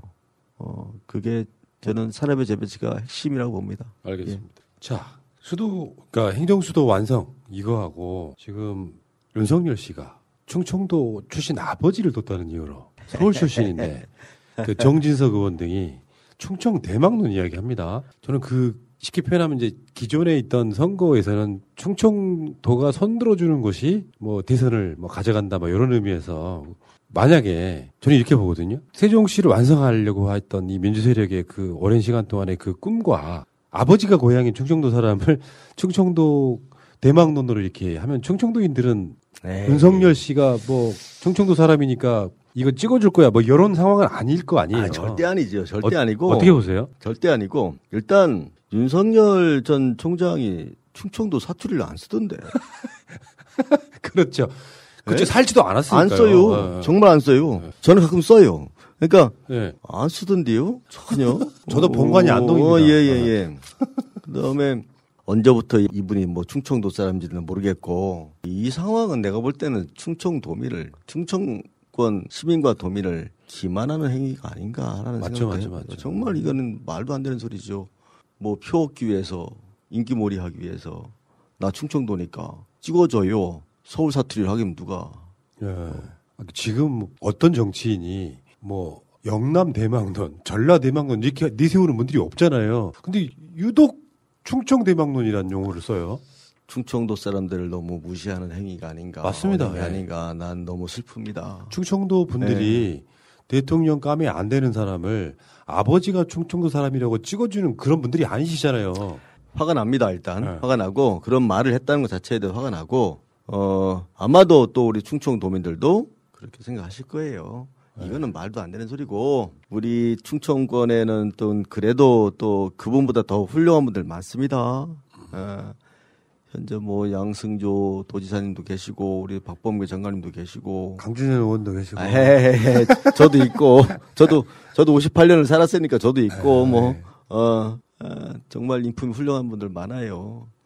에, 충청 대망론 얘기하는 거는 정말 우리 충청권 시도민들을 우롱하는 처사다라고 생각할 수밖에 없습니다. 그 세종시도 사실상 막 그게 안 만들어지게 하려고 엄청 방해했던 세력. 예. 그 사람들이 그분들이잖아요. 알고 보면. 맞습니다, 맞습니다. 가덕도 공항도 음. 그거 안 되게 막 방해한 세력이 그분들이잖아요. 예. 그러면서 표 얻으려고 할 때는 뭐 말도 안 되는 논리 하나를 갖고 와가지고 다른 지역을 하지도 않은 무슨 대망론 같은 거를 지역 앞에 뒤에다가 그 제목을 붙이고 하는 그런 짓들은 이제 좀 안 했으면 좋겠다. 그러니까 한 달이라도 살고 그런 얘기 했으면 좀 이해가 그러니까요. 참, 네. 알겠어요. 우리, 어, 강준현 의원과. 함께하고 있습니다. 예. 자, 지금부터는 이제 재미있는 시간 한번 가져보겠습니다. 자, 강준현 본인 이름으로 재미있는, 재미있는 삼행시를 지어오세요. 준비해 오셨습니까? 오늘 새벽에 이거 뭐 이거 또 해오라고 아침에, 아침에, 아니 좀 미리미리 주시지. 아, 평상시 때 있잖아요. 네. 요런 거 선거할 때 구호로 쓰시잖아요, 보통. 강 뭐 해가지고. 뭐 강한 뭐 정치인 뭐 이렇게 이런 아, 식으로 보통 붙이잖아요. 이제 선거할 때나 보면은 뭐 좀 딱딱하죠. 네. 그 뭐 강하지만 부드럽다. 야, 강하지만 어, 부드럽다. 뭐 준비된 남자. 법정 뭐, 뭐, 이- 뭐 준비된 남자, 현명한 남자 뭐 이렇게 가잖아요. 뭐 이런 거는 이거, 이거 했다가는 내가 볼 때는 좀 좀 그럴 것 같고 악플 맞습니다. 거기다가 저 우리 저 피디님께서 가로 열고 재미있게 이렇게 써 있길래 네. 어떻게 재밌게 하지? 예. 어 한번 해볼까요? 준비를 해봤는데 뭐냐면은 약간의 좀 춤이 들어가야 돼요. 어. 아, 아, 해보겠습니다. 운 띄워드릴까요? 예. 강. 강강수월래, 강강수월래. 벌써 재밌다. 다음에 준. 준비하자 신명 나는 세상이 옵니다. 오. 예. 현. 현재는 좀 아픔이 있어도 우리 손잡고 함께 가면 손잡고 함께 가면서 이겨냅시다. 강강수월래. 강강수월래. 나 이거 제 저 선거할 때 밴드가 있는데요. 예. 그 밴드 명이 강강수월래입니다. 아 그러셨구나. 네네네. 제가 지은 건 아닌데 어. 어, 제 지지자분들 중에 한 분이 제안을 하셔가지고 지금까지 쓰고 예. 있습니다. 이름 멋있으시더라고요. 이 같은 강 씨들 중에 유명한 사람 많아요. 강서구 감독도 있고. 근데 강 씨가 이제 제가 편안할 강자를 써요. 예, 예. 굉장히 드물어요. 건강하다 할 때 강. 그렇죠. 맞아요. 예. 제비강 씨가 있는데 거의 강 씨 하면 제비강 씨인데 편안할 강자 쓰는 사람들은 거의 없어요. 예. 어, 그게 우리 그 평산신 씨인가요? 신, 어디 신 씨시죠? 신천강 씨. 아, 신, 신천강 네, 씨. 네, 아, 네. 신 씨가 아니라. 네. 아, 헷갈려. 신천강 씨. 제주도 가면 많습니다. 예. 제주도에 가면은. 아, 제주도 가면 아. 그렇구나. 뭐, 본인 같은 성씨 중에 유명한 사람 누가 있어요? 강준현 말고. 강봉균 장관님도 우리 강 씨로 알고 있고요. 예. 강경화 장관도 우리 강 씨로 아, 알고 강경화 있고요. 장관. 또 강봉균, 강경화, 강금실 장관도 우리 강 씨로 알고 있고요. 그렇습니까? 어, 족보에 나오더라고요. 예. 네. 오, 네. 알겠습니다. 아, 저, 어, 우리 강씨 몇 명, 어, 몇 명 있어요. 굉장히 멋있는 집안이시네요. 자. 저 우리 아버님 같은 강 씨고. 아, 그러시구나. 강 씨는 그 학교 다닐 때 예. 가나다 순으로 이렇게 매기면 거의 대부분 1번 아니죠, 1번. 옛날 키순으로 했죠. 그랬습니까? 우리는 가나다 순으로 했거든요. 아, 키순 했습니다. 예. 가나다 순으로 하면 1번. 왜냐면 가시가 있긴 한데 너무 귀해서 아, 나이 말씀 하니까 나 진짜 저 딱 되자마자 6월 1일 날 딱 출근했는데 당에서 교육을 시키잖아요. 예. 아, 프- 뭐 교육 프로, 프로그램이 있었는데 가나다 순을 안 쳐요. 맞아요, 맞아요. 근데 쭉 앉다 보니까 그 명패가 딱 보이는데 예. 옆에 누가 있었는 줄 아세요? 누구예요? 고민정. 고민정. 뭐 강, 강준영, 고민정 이렇게 순서가요? 이게 웬 영광이야 이렇게 생- 된 거죠. 아니 재밌는 근데- 게 잠깐만요. 예. 다음 주에 이 방송 출연자가 고민정 의원이에요. 아, 그래서 내가 얼마나 가, 아니 이제 그거 며칠 되지도 않았어요. 6월 며칠 날이에요. 예. 카메라가 막 무진장 왔을 거 아니겠습니까? 예. 근데 카메라가 고민정 작- 고민정 의원님으로 다 온 거예요. 아이고. 그 덕분에 제가 취임하자마자 한 3, 4일 만에 막 그 신문에 또 뭐 뉴스에 신스틸러로 나오셨네. 저 옆에 있는 사람 누구야?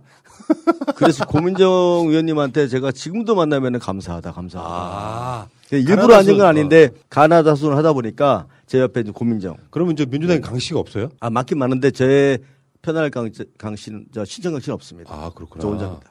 이런 재밌는 스토리, 이런 게 재밌어요, 이런 게. behind가. 그래서 고민정 의원님한테 다음에 나오시면 꼭 좀 정말 그때는 영광이었습니다. 정말. 예. 아이고, 내가 그 제목을 강준현에게 고민정이란 이렇게 지을 걸. 네. 자, 강준현 의원의 고민은 고민 있으시면 다 털어놓으세요. 자, 다 해결이 됩니다. 첫 번째 주말 부부하는 거. 예. 좀 힘들더라고요. 그러니까 28년을 살았는데 그동안에 한 번도 떨어져서 살아본 적이 없어요. 떨어져서 살 때가 되신 거잖아요. 아 근데 어, 나란 일을 한다는데. 아 근데요. 예. 한 4개월을 출퇴근 하다가 도저히 너무 시간 허비도 많이 되고 체력적으로 또 감당이 안 돼서 원룸에서 원룸에 해봤자 뭐 한 뭐 한 여섯 일곱 평밖에 되지 않고 그걸 이제 코딱지만 하다고 가죠. 아 코딱지만 하죠 진짜.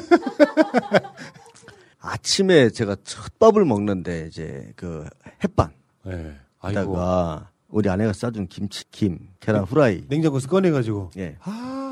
그거 차리는데 딱 5분 걸려요. 구내식당 있잖아요, 국회에. 아니, 멤- 아니 이제 집에서 먹어봤죠. 예. 어, 그 벽을 보고 먹었어요. 슬프지 않으세요, 그럴 때? 근데 내가 그래서 먹는 순간, 어, 이내 국회의원 맞나? 아. 국회의원이 됐는데 무슨 자취생처럼 됐네. 근데 보통 이제 국회의원 되면 아침마다 이제 뭐 토론회도 있고 간담회도 있어서 이제 김밥을 주거나 이제 그런 게 이제 지금 코로나 때문에 없어졌거든요. 야, 그게 좀 야, 지금은 안 먹어요. 벽, 벽 보고 혼자 먹기 싫어요. 아 진짜 진짜 진짜. 네. 그 부인은 엄청 사랑하시는구나. 어 사랑하죠. 일거의 망설임도 없이. 아 정말 사랑하고 어떤 때를 보고 혹시 싶어요. 보고 계실까요? 이 방송? 글쎄 아마 지금 보고 있을려나 생방인 줄은 모르고 있을 거래 아마. 어. 네. 아 정말 사랑해요. 저, 저 우리 아내 어, 다섯 살 차인데요. 어, 연상이신가요? 어, 아 연합니다. 연합니다. 예. 아이, 저 그거 주말 진짜. 부부하는 게 그래도 여하튼간에 여기서 일을 해야 되니까 음, 지금 많이 적응이 됐습니다. 우리 강 의원님은 전생에 나라를 구하신 거예요. 네, 그런 얘기 많이 50대에 하는데. 주말 부부를 할수 있다는 것은 행복입니다. 어떤 때는 좀 일정이 없어가지고 어. 나 내려갈까 이제 카톡 보내면 오지 말래요. 오지 말래요? 네. 왜요? 그냥 있으래요.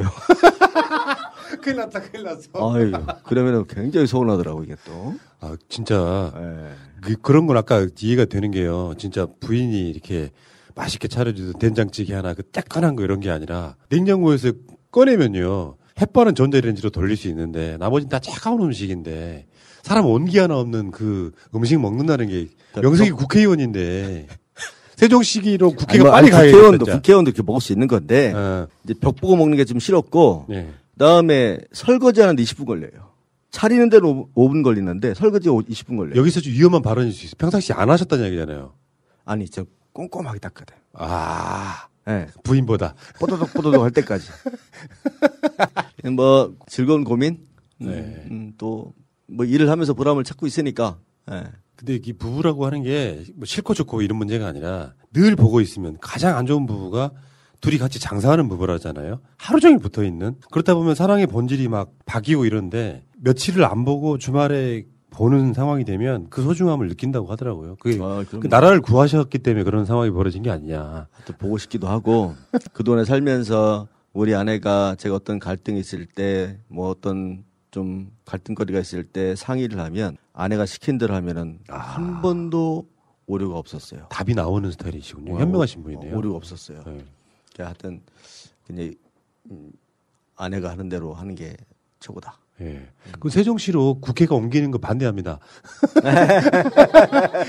날마다 봐야 되잖아요. 에, 아니 뭐뭐 그냥 뭐, 스- 뭐 나가라고 하면 나가야죠. 뭐. 어. 아, 그러니까 이게 국회 국회의원이라고 하는 게 처음에 되려고 노력했던 사람들한테는 꿈의 어떤 대상일 수 있지만 막상 돼보면 그냥 일에 치여 있는 사람들 중에 하나잖아요. 네 맞습니다. 어느 날 어느 날 갑자기 부인이 그리워진 것도 사실은 이렇게 떨어져 있기 때문에 느끼는 걸 거 아니에요. 음. 시- 실제로 그 일주일에 한 5일 이상을 혼자 이렇게 냉장고에서 밥을 꺼내 먹어야 되는 아 어쨌든 그 네. 굉장히 부인을 이렇게 공개적으로 얘기하실 수 있다는 건 굉장히 사랑하신다는 뜻이 되고요. 또 다른 뭐 고민 있으신 거예요? 그 다음에 제가 이제 건축가를 나왔어요. 그러다 보니까 이제 뭐 설계라든가 시공하는 거라든가 뭐 층간 소음이라든가 뭐 건물 안전성이라든가 미관 디자인 또 뭐 공간 혁신 뭐 이런 거 관심이 많은데 아 원룸에 사는데 이게 층간 소음이 굉장히 안 좋대 이게.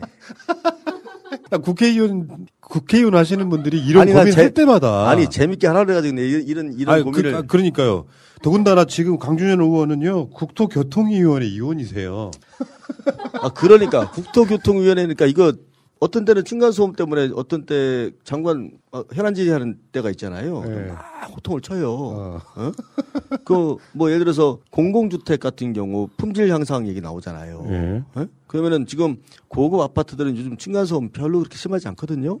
근데 어저 원룸 사는 사는데 제가 12층이에요. 예. 근데 꼭대기층이 13층이에요. 네. 근데 13층 분들은 우위가 없으니까 아, 뭐, 모르지. 어. 그 고충을. 근데 말소리까지 저녁 때 되면 한 10시만 넘어가면서 고요해지면 말소리, 기침하는 소리 좋다. 그 정도는 참을 수 있겠는데 아침에 러닝머신을 해요. 와.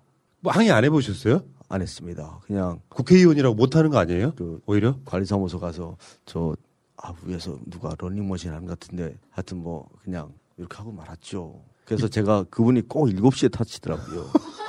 아, 나 이거 좀 봤으면 좋겠어. 그래서 저 6시 반에 나옵니다. 그냥 어. 요즘에. 그 때문에 이거 이거 법을 어떻게 해야 되는 거잖아요 지금. 아 이게 오래된 난 오피스텔이라서 아마 그때만 해도 이제 그 어, 기준이 이제 약해서 아마 그렇게 졌던 것 같은데 벽식 구조거든요 이게. 아니, 그- 아니 그렇다고 그래서 건물이 그 기침 소리까지 들리면 그 문제 있는 거 아닙니까? 옛날에 오피스텔 한 뭐 10년 전에 진 오피스텔은 거의 다 그래요. 아, 거의 다 그래요. 쉽게 표현하면 싸게 지은 거 아니에요? 싸게. 그러니까 슬래브 두께라든가 그다음에 완충제도 안 쓰고 뭐 등등 해서 지금은 이제 기, 그 기준들이 다 있어서 안 쓰면 안 되거든. 예. 법안 발의하십시오. 법안 발의를. 했어요. 했는데 더 강화시켜야 되겠어요. 아, 그러니까요. 음, 직접 거기다가- 겪어보니까. 거기다가 런닝머신 타지 말기. 어. 뇌죠. 예?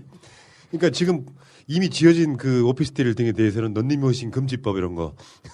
아니, 그, 그분이 아마 14인치 꼭대기층에 살기 때문에 예. 고충을 몰라서 그러신 것 같아요. 음, 이해는 해요. 여기 있잖아요. 장대 하나를 갖고 가셔가지고 천장을 막 찌르잖아요. 요즘에는. 솔직히 해봤습니다. 진짜로?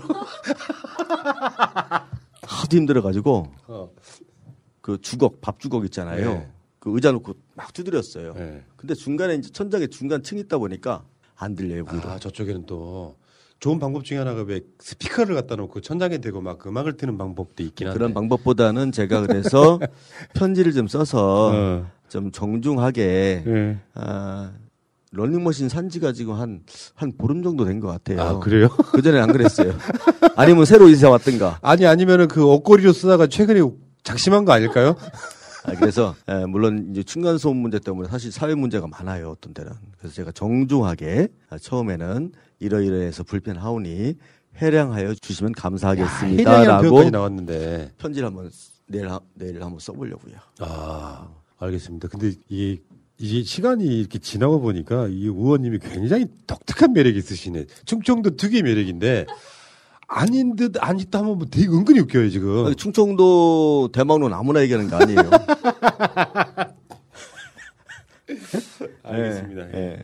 자, 다음 질문으로 가겠습니다. 이거 솔직하게 얘기해 주셔야 돼요. 예. 뭐 여러분들이 지금 제 이야기를 듣고 그 사람이 누군지 찾아볼 수는 있는데 이 그냥 우리는 이야기할게요. 의원님에게 유명 유튜버 딸이란 그러니까 찾아보시면 나와요. 여러분들 검색해 보시면 나올 텐데 사실은 강준현 의원보다 따님이 지금 60만 구독자 정도 거느린 유명한 유튜버예요. 서울대 의류학과 출신입니다. 어떠세요? 아버지 좀 무시하지 않아요? 왜냐하면 국회의원들 유튜버 하시는 분들 많아야 뭐한 1, 2만. 뭐 특이한 경우 엊그저께 나오신 추미애 장관이 약 20만 정도 돼요. 근데 따님은 60만 정도 돼요. 아버, 딸이 아버지를 무시하지 않습니까? 이런 부, 이런 부분에서? 음, 가끔 지금은 이제 농담도 하죠. 네. 어, 난 639명밖에 안 되니까.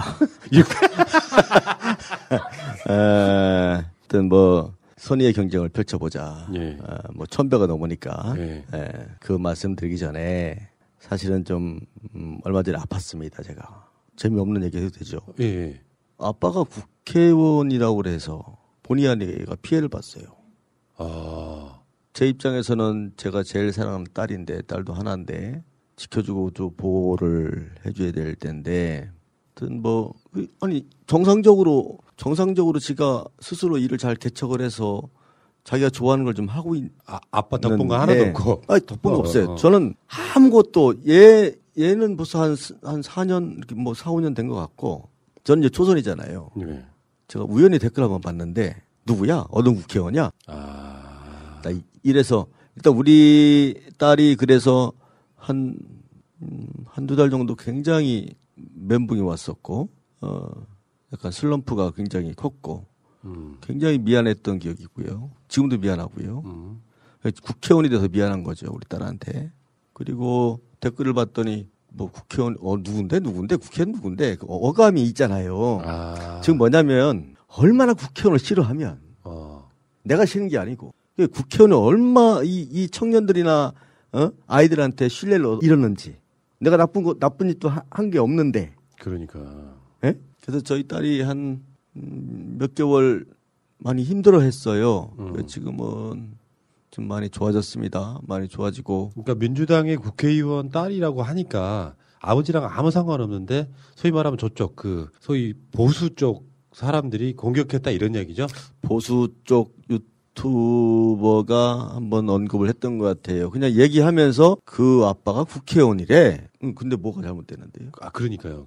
그래서 아버지도 이제 이게 걱정스러우신 거잖아요. 예. 딸은 아버지랑 아무 상관없이 몇 년 동안 해가지고 그렇게 유튜버를 일구고 유명한 사람이 됐는데 아버지가 국회의원 된 것 때문에 오히려 공격을 받게 되는 상황.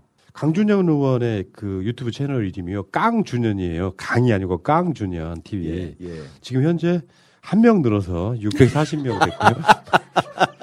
천 명은 만들어 드려야 되는 거 아닙니까? 아니 뭐 아니 뭐 저 저 저 만든 지도 얼마 안 됐고 아직 유튜브에 아직 적응이 안 돼서 근데 영상이나 이런 어. 거 보니까 느낌이 있는데요. 깡준현 TV를 시작하지 하면서 이렇게 막 하트도 날리시고 막 아, 엄청나게. 그럼 우리 좀 홍보 우리 비서가 아, 잘 하고 있는데 제가 못 따라가는 것 같아요. 구독자가 640명인데 이 영상의 조회수가 647명이니까 예. 정말 딱 정확하게 구독하신 분들만 보고 있는 예. 아직까지는 그런 예. 채널이네요. 예. 야. 하여튼 100만을 목표로 열심히 하겠습니다. 농담, 아, 이게 취소, 취소, 취소할게요. 어, 어, 아, 백- 취소할게요. 어. 그러니까 예. 아 물론 물론 뭐 이게 언젠가 가면은 진짜 진짜 셀럽 국회의원 되시고 그러면 뭐 불가능한 이야기는 아닌데 예. 어 저는 그런 생각이 들었어요. 아버지 정치한다는 게 자녀들한테는 결코 좋은 일만은 절대 아닐 거예요, 확실히. 특히 우리나라 같은 정치 상황에서는 괜히 손이 피해자가 나오고 따님이 근데 서울대 의료학과 나와서 그 공부도 되게 나름 굉장히 잘했던 모양인데 나름대로 이렇게 빨리 자기 직업 찾아갔네요. 관심 있어 하더라고요. 네. 뭐, 또 얘가 이제 일단 지가 좋아하는 걸 딱 찾아내면 아주 집중력 있게 파고들어요. 어. 그래서 막 공부하고 여행도 다니고, 어, 뭐 지가 알바해서 여행도 막 다니고 막 해서 스스로 구축을 한 거거든요. 음. 어, 뭐 하여튼 뭐 대견스러워요. 네. 어. 지금 자녀분이 어떻게 되시죠? 지금 이제 얘가 큰, 큰 애고요. 네. 지금 스물여덟 됐나? 이렇게 됐고, 그 다음에 우리 아들이 이제 또, 어, 지금 대학원을 다니고 있습니다. 아. 두 자녀는 세종에 살고 있지는 않을 것 같은데. 아, 서울에 있어요. 네. 근데 그래서 그래서 이제 국토 균형 발전을 반드시 해야 된다. 내가 애들한테 물어봤어요. 너희들 왜 너희들 저 지방으로 내려올 생- 생각 없냐? 네. 물어봤더니 생각이 없대요. 왜? 가서 할 게 없거든요. 아 그렇죠. 어. 먹거리, 음. 즐길거리, 볼거리 그런 인프라가 전혀 없으니까. 또뭐 일자리도 마찬가지고. 음. 어, 그 정도 뭐 물론 서울만큼은 아니지만 그, 그 정도에 준하는 만큼의 인프라는 깔아줘야 되지 않겠느냐. 음. 뭐 이런 얘기를 하더라고 그래서 맞는 말이다. 아 그렇게 하마. 야, 그러네요. 그럼 어쩌다 한 번씩 자녀분들 만나세요? 어 만나죠.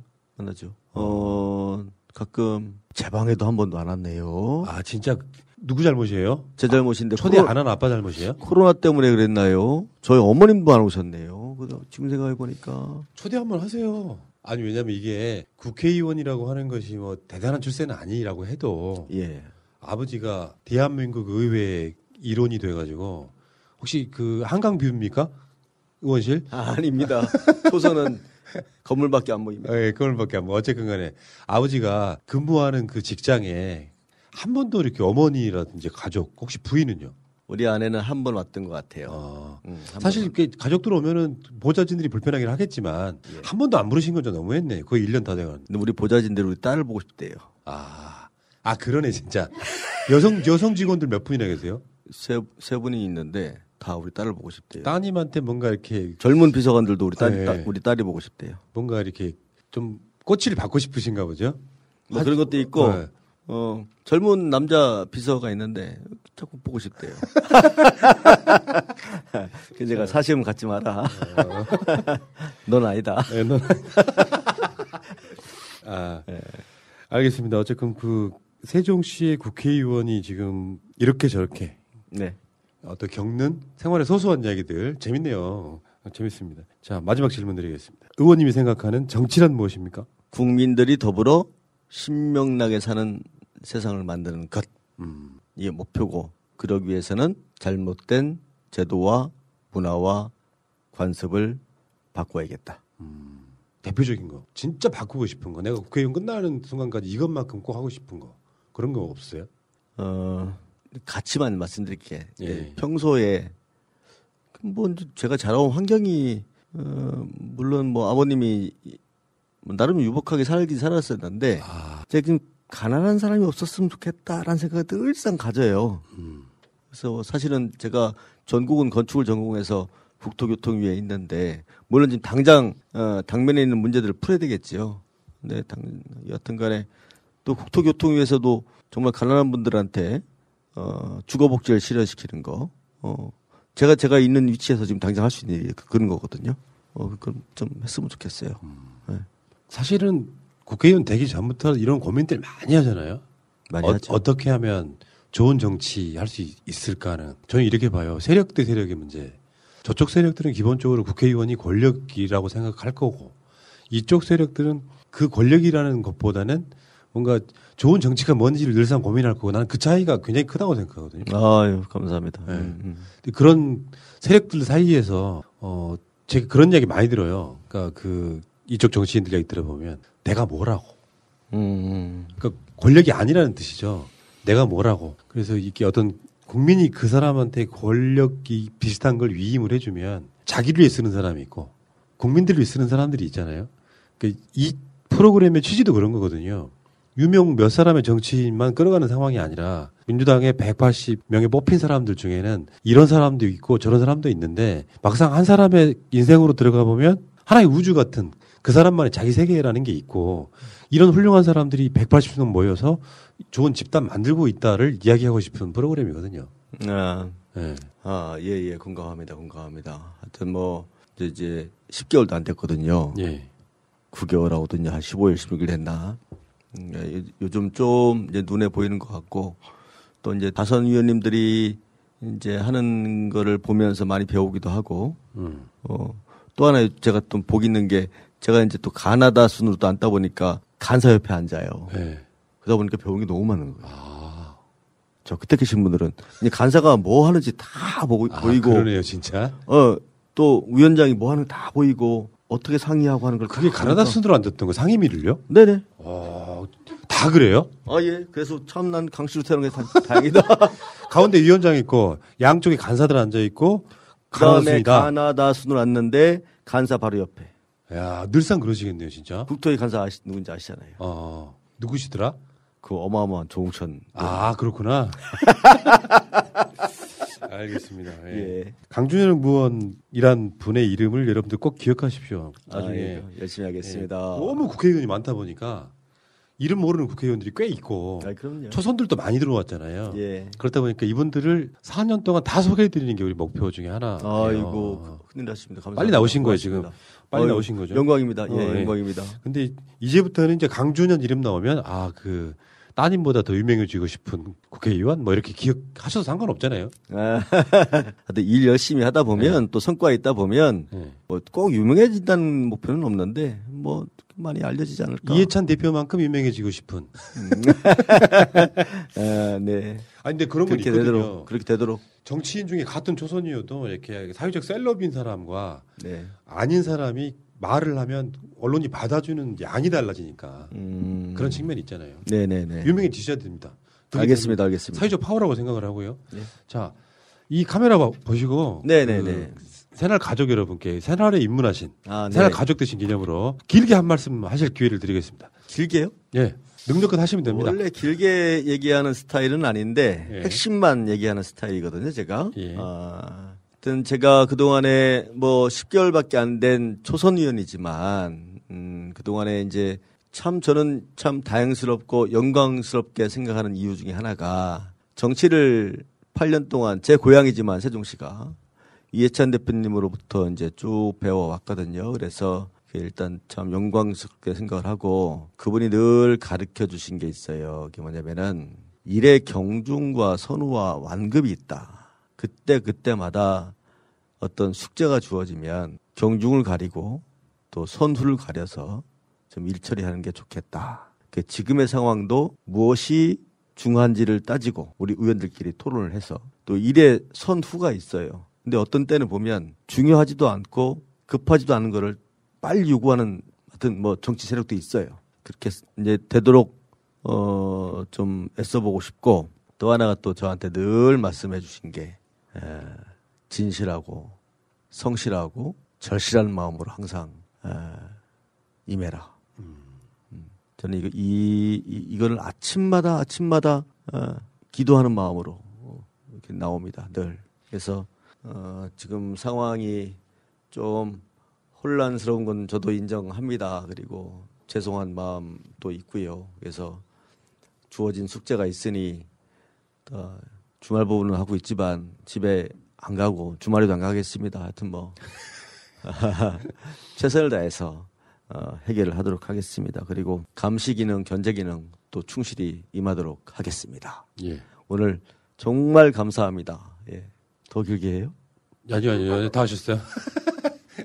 어, 지금 그 깡준현 TV 많은 분들이 지금 구독하고 지금 늘어나고 있다고. 네, 정말요? 실시간으로 들어오고 한 있어요. 세명 늘어났네, 세 명? 여러분들 구독 한번 하셨다가요. 네. 나중에 마음에 안 들면 빼시면 되잖아요. 뭐 그게 그게 돈 드는 일도 아닌데 그거를 큰일 났네. 그거 안 해주시고 그러면 어떡해요. 지금 663명 계속 올라가고 있습니다. 아, 자 오늘 감사합니다. 요즘 상태가 유튜브 상태가 안 좋아서 네네네네. 어, 네. 유튜브 컨디션이 별로 안 좋은 상태이긴 합니다만 네. 자 강준현 의원이라는 또 훌륭한 정치인 하나를 사실 원래 훌륭했는데 발굴해낸 의미 요, 요런 방송인 것 같고 아, 네, 감사합니다. 어, 지역구에 계시는 분들한테 네. 널리 좀 알려주시기 바라겠습니다. 아, 예, 그렇게 하겠습니다. 네, 이 방송 하겠습니다. 아, 오늘 지역구 우리 예, 뭐 밴드 SNS에다가 다 예. 홍보할 예정 예정이 알겠습니다. 있습니다. 예, 예, 예. 자, 더불어민주당 세종특별자치시 을 강준현 의원과 함께했습니다. 숨쉬는 것도 정치다 218회 시즌 2 더더더 프로젝트 23회 방송 여기서 마치겠습니다. 고맙습니다. 고맙습니다. 감사합니다. 고맙습니다.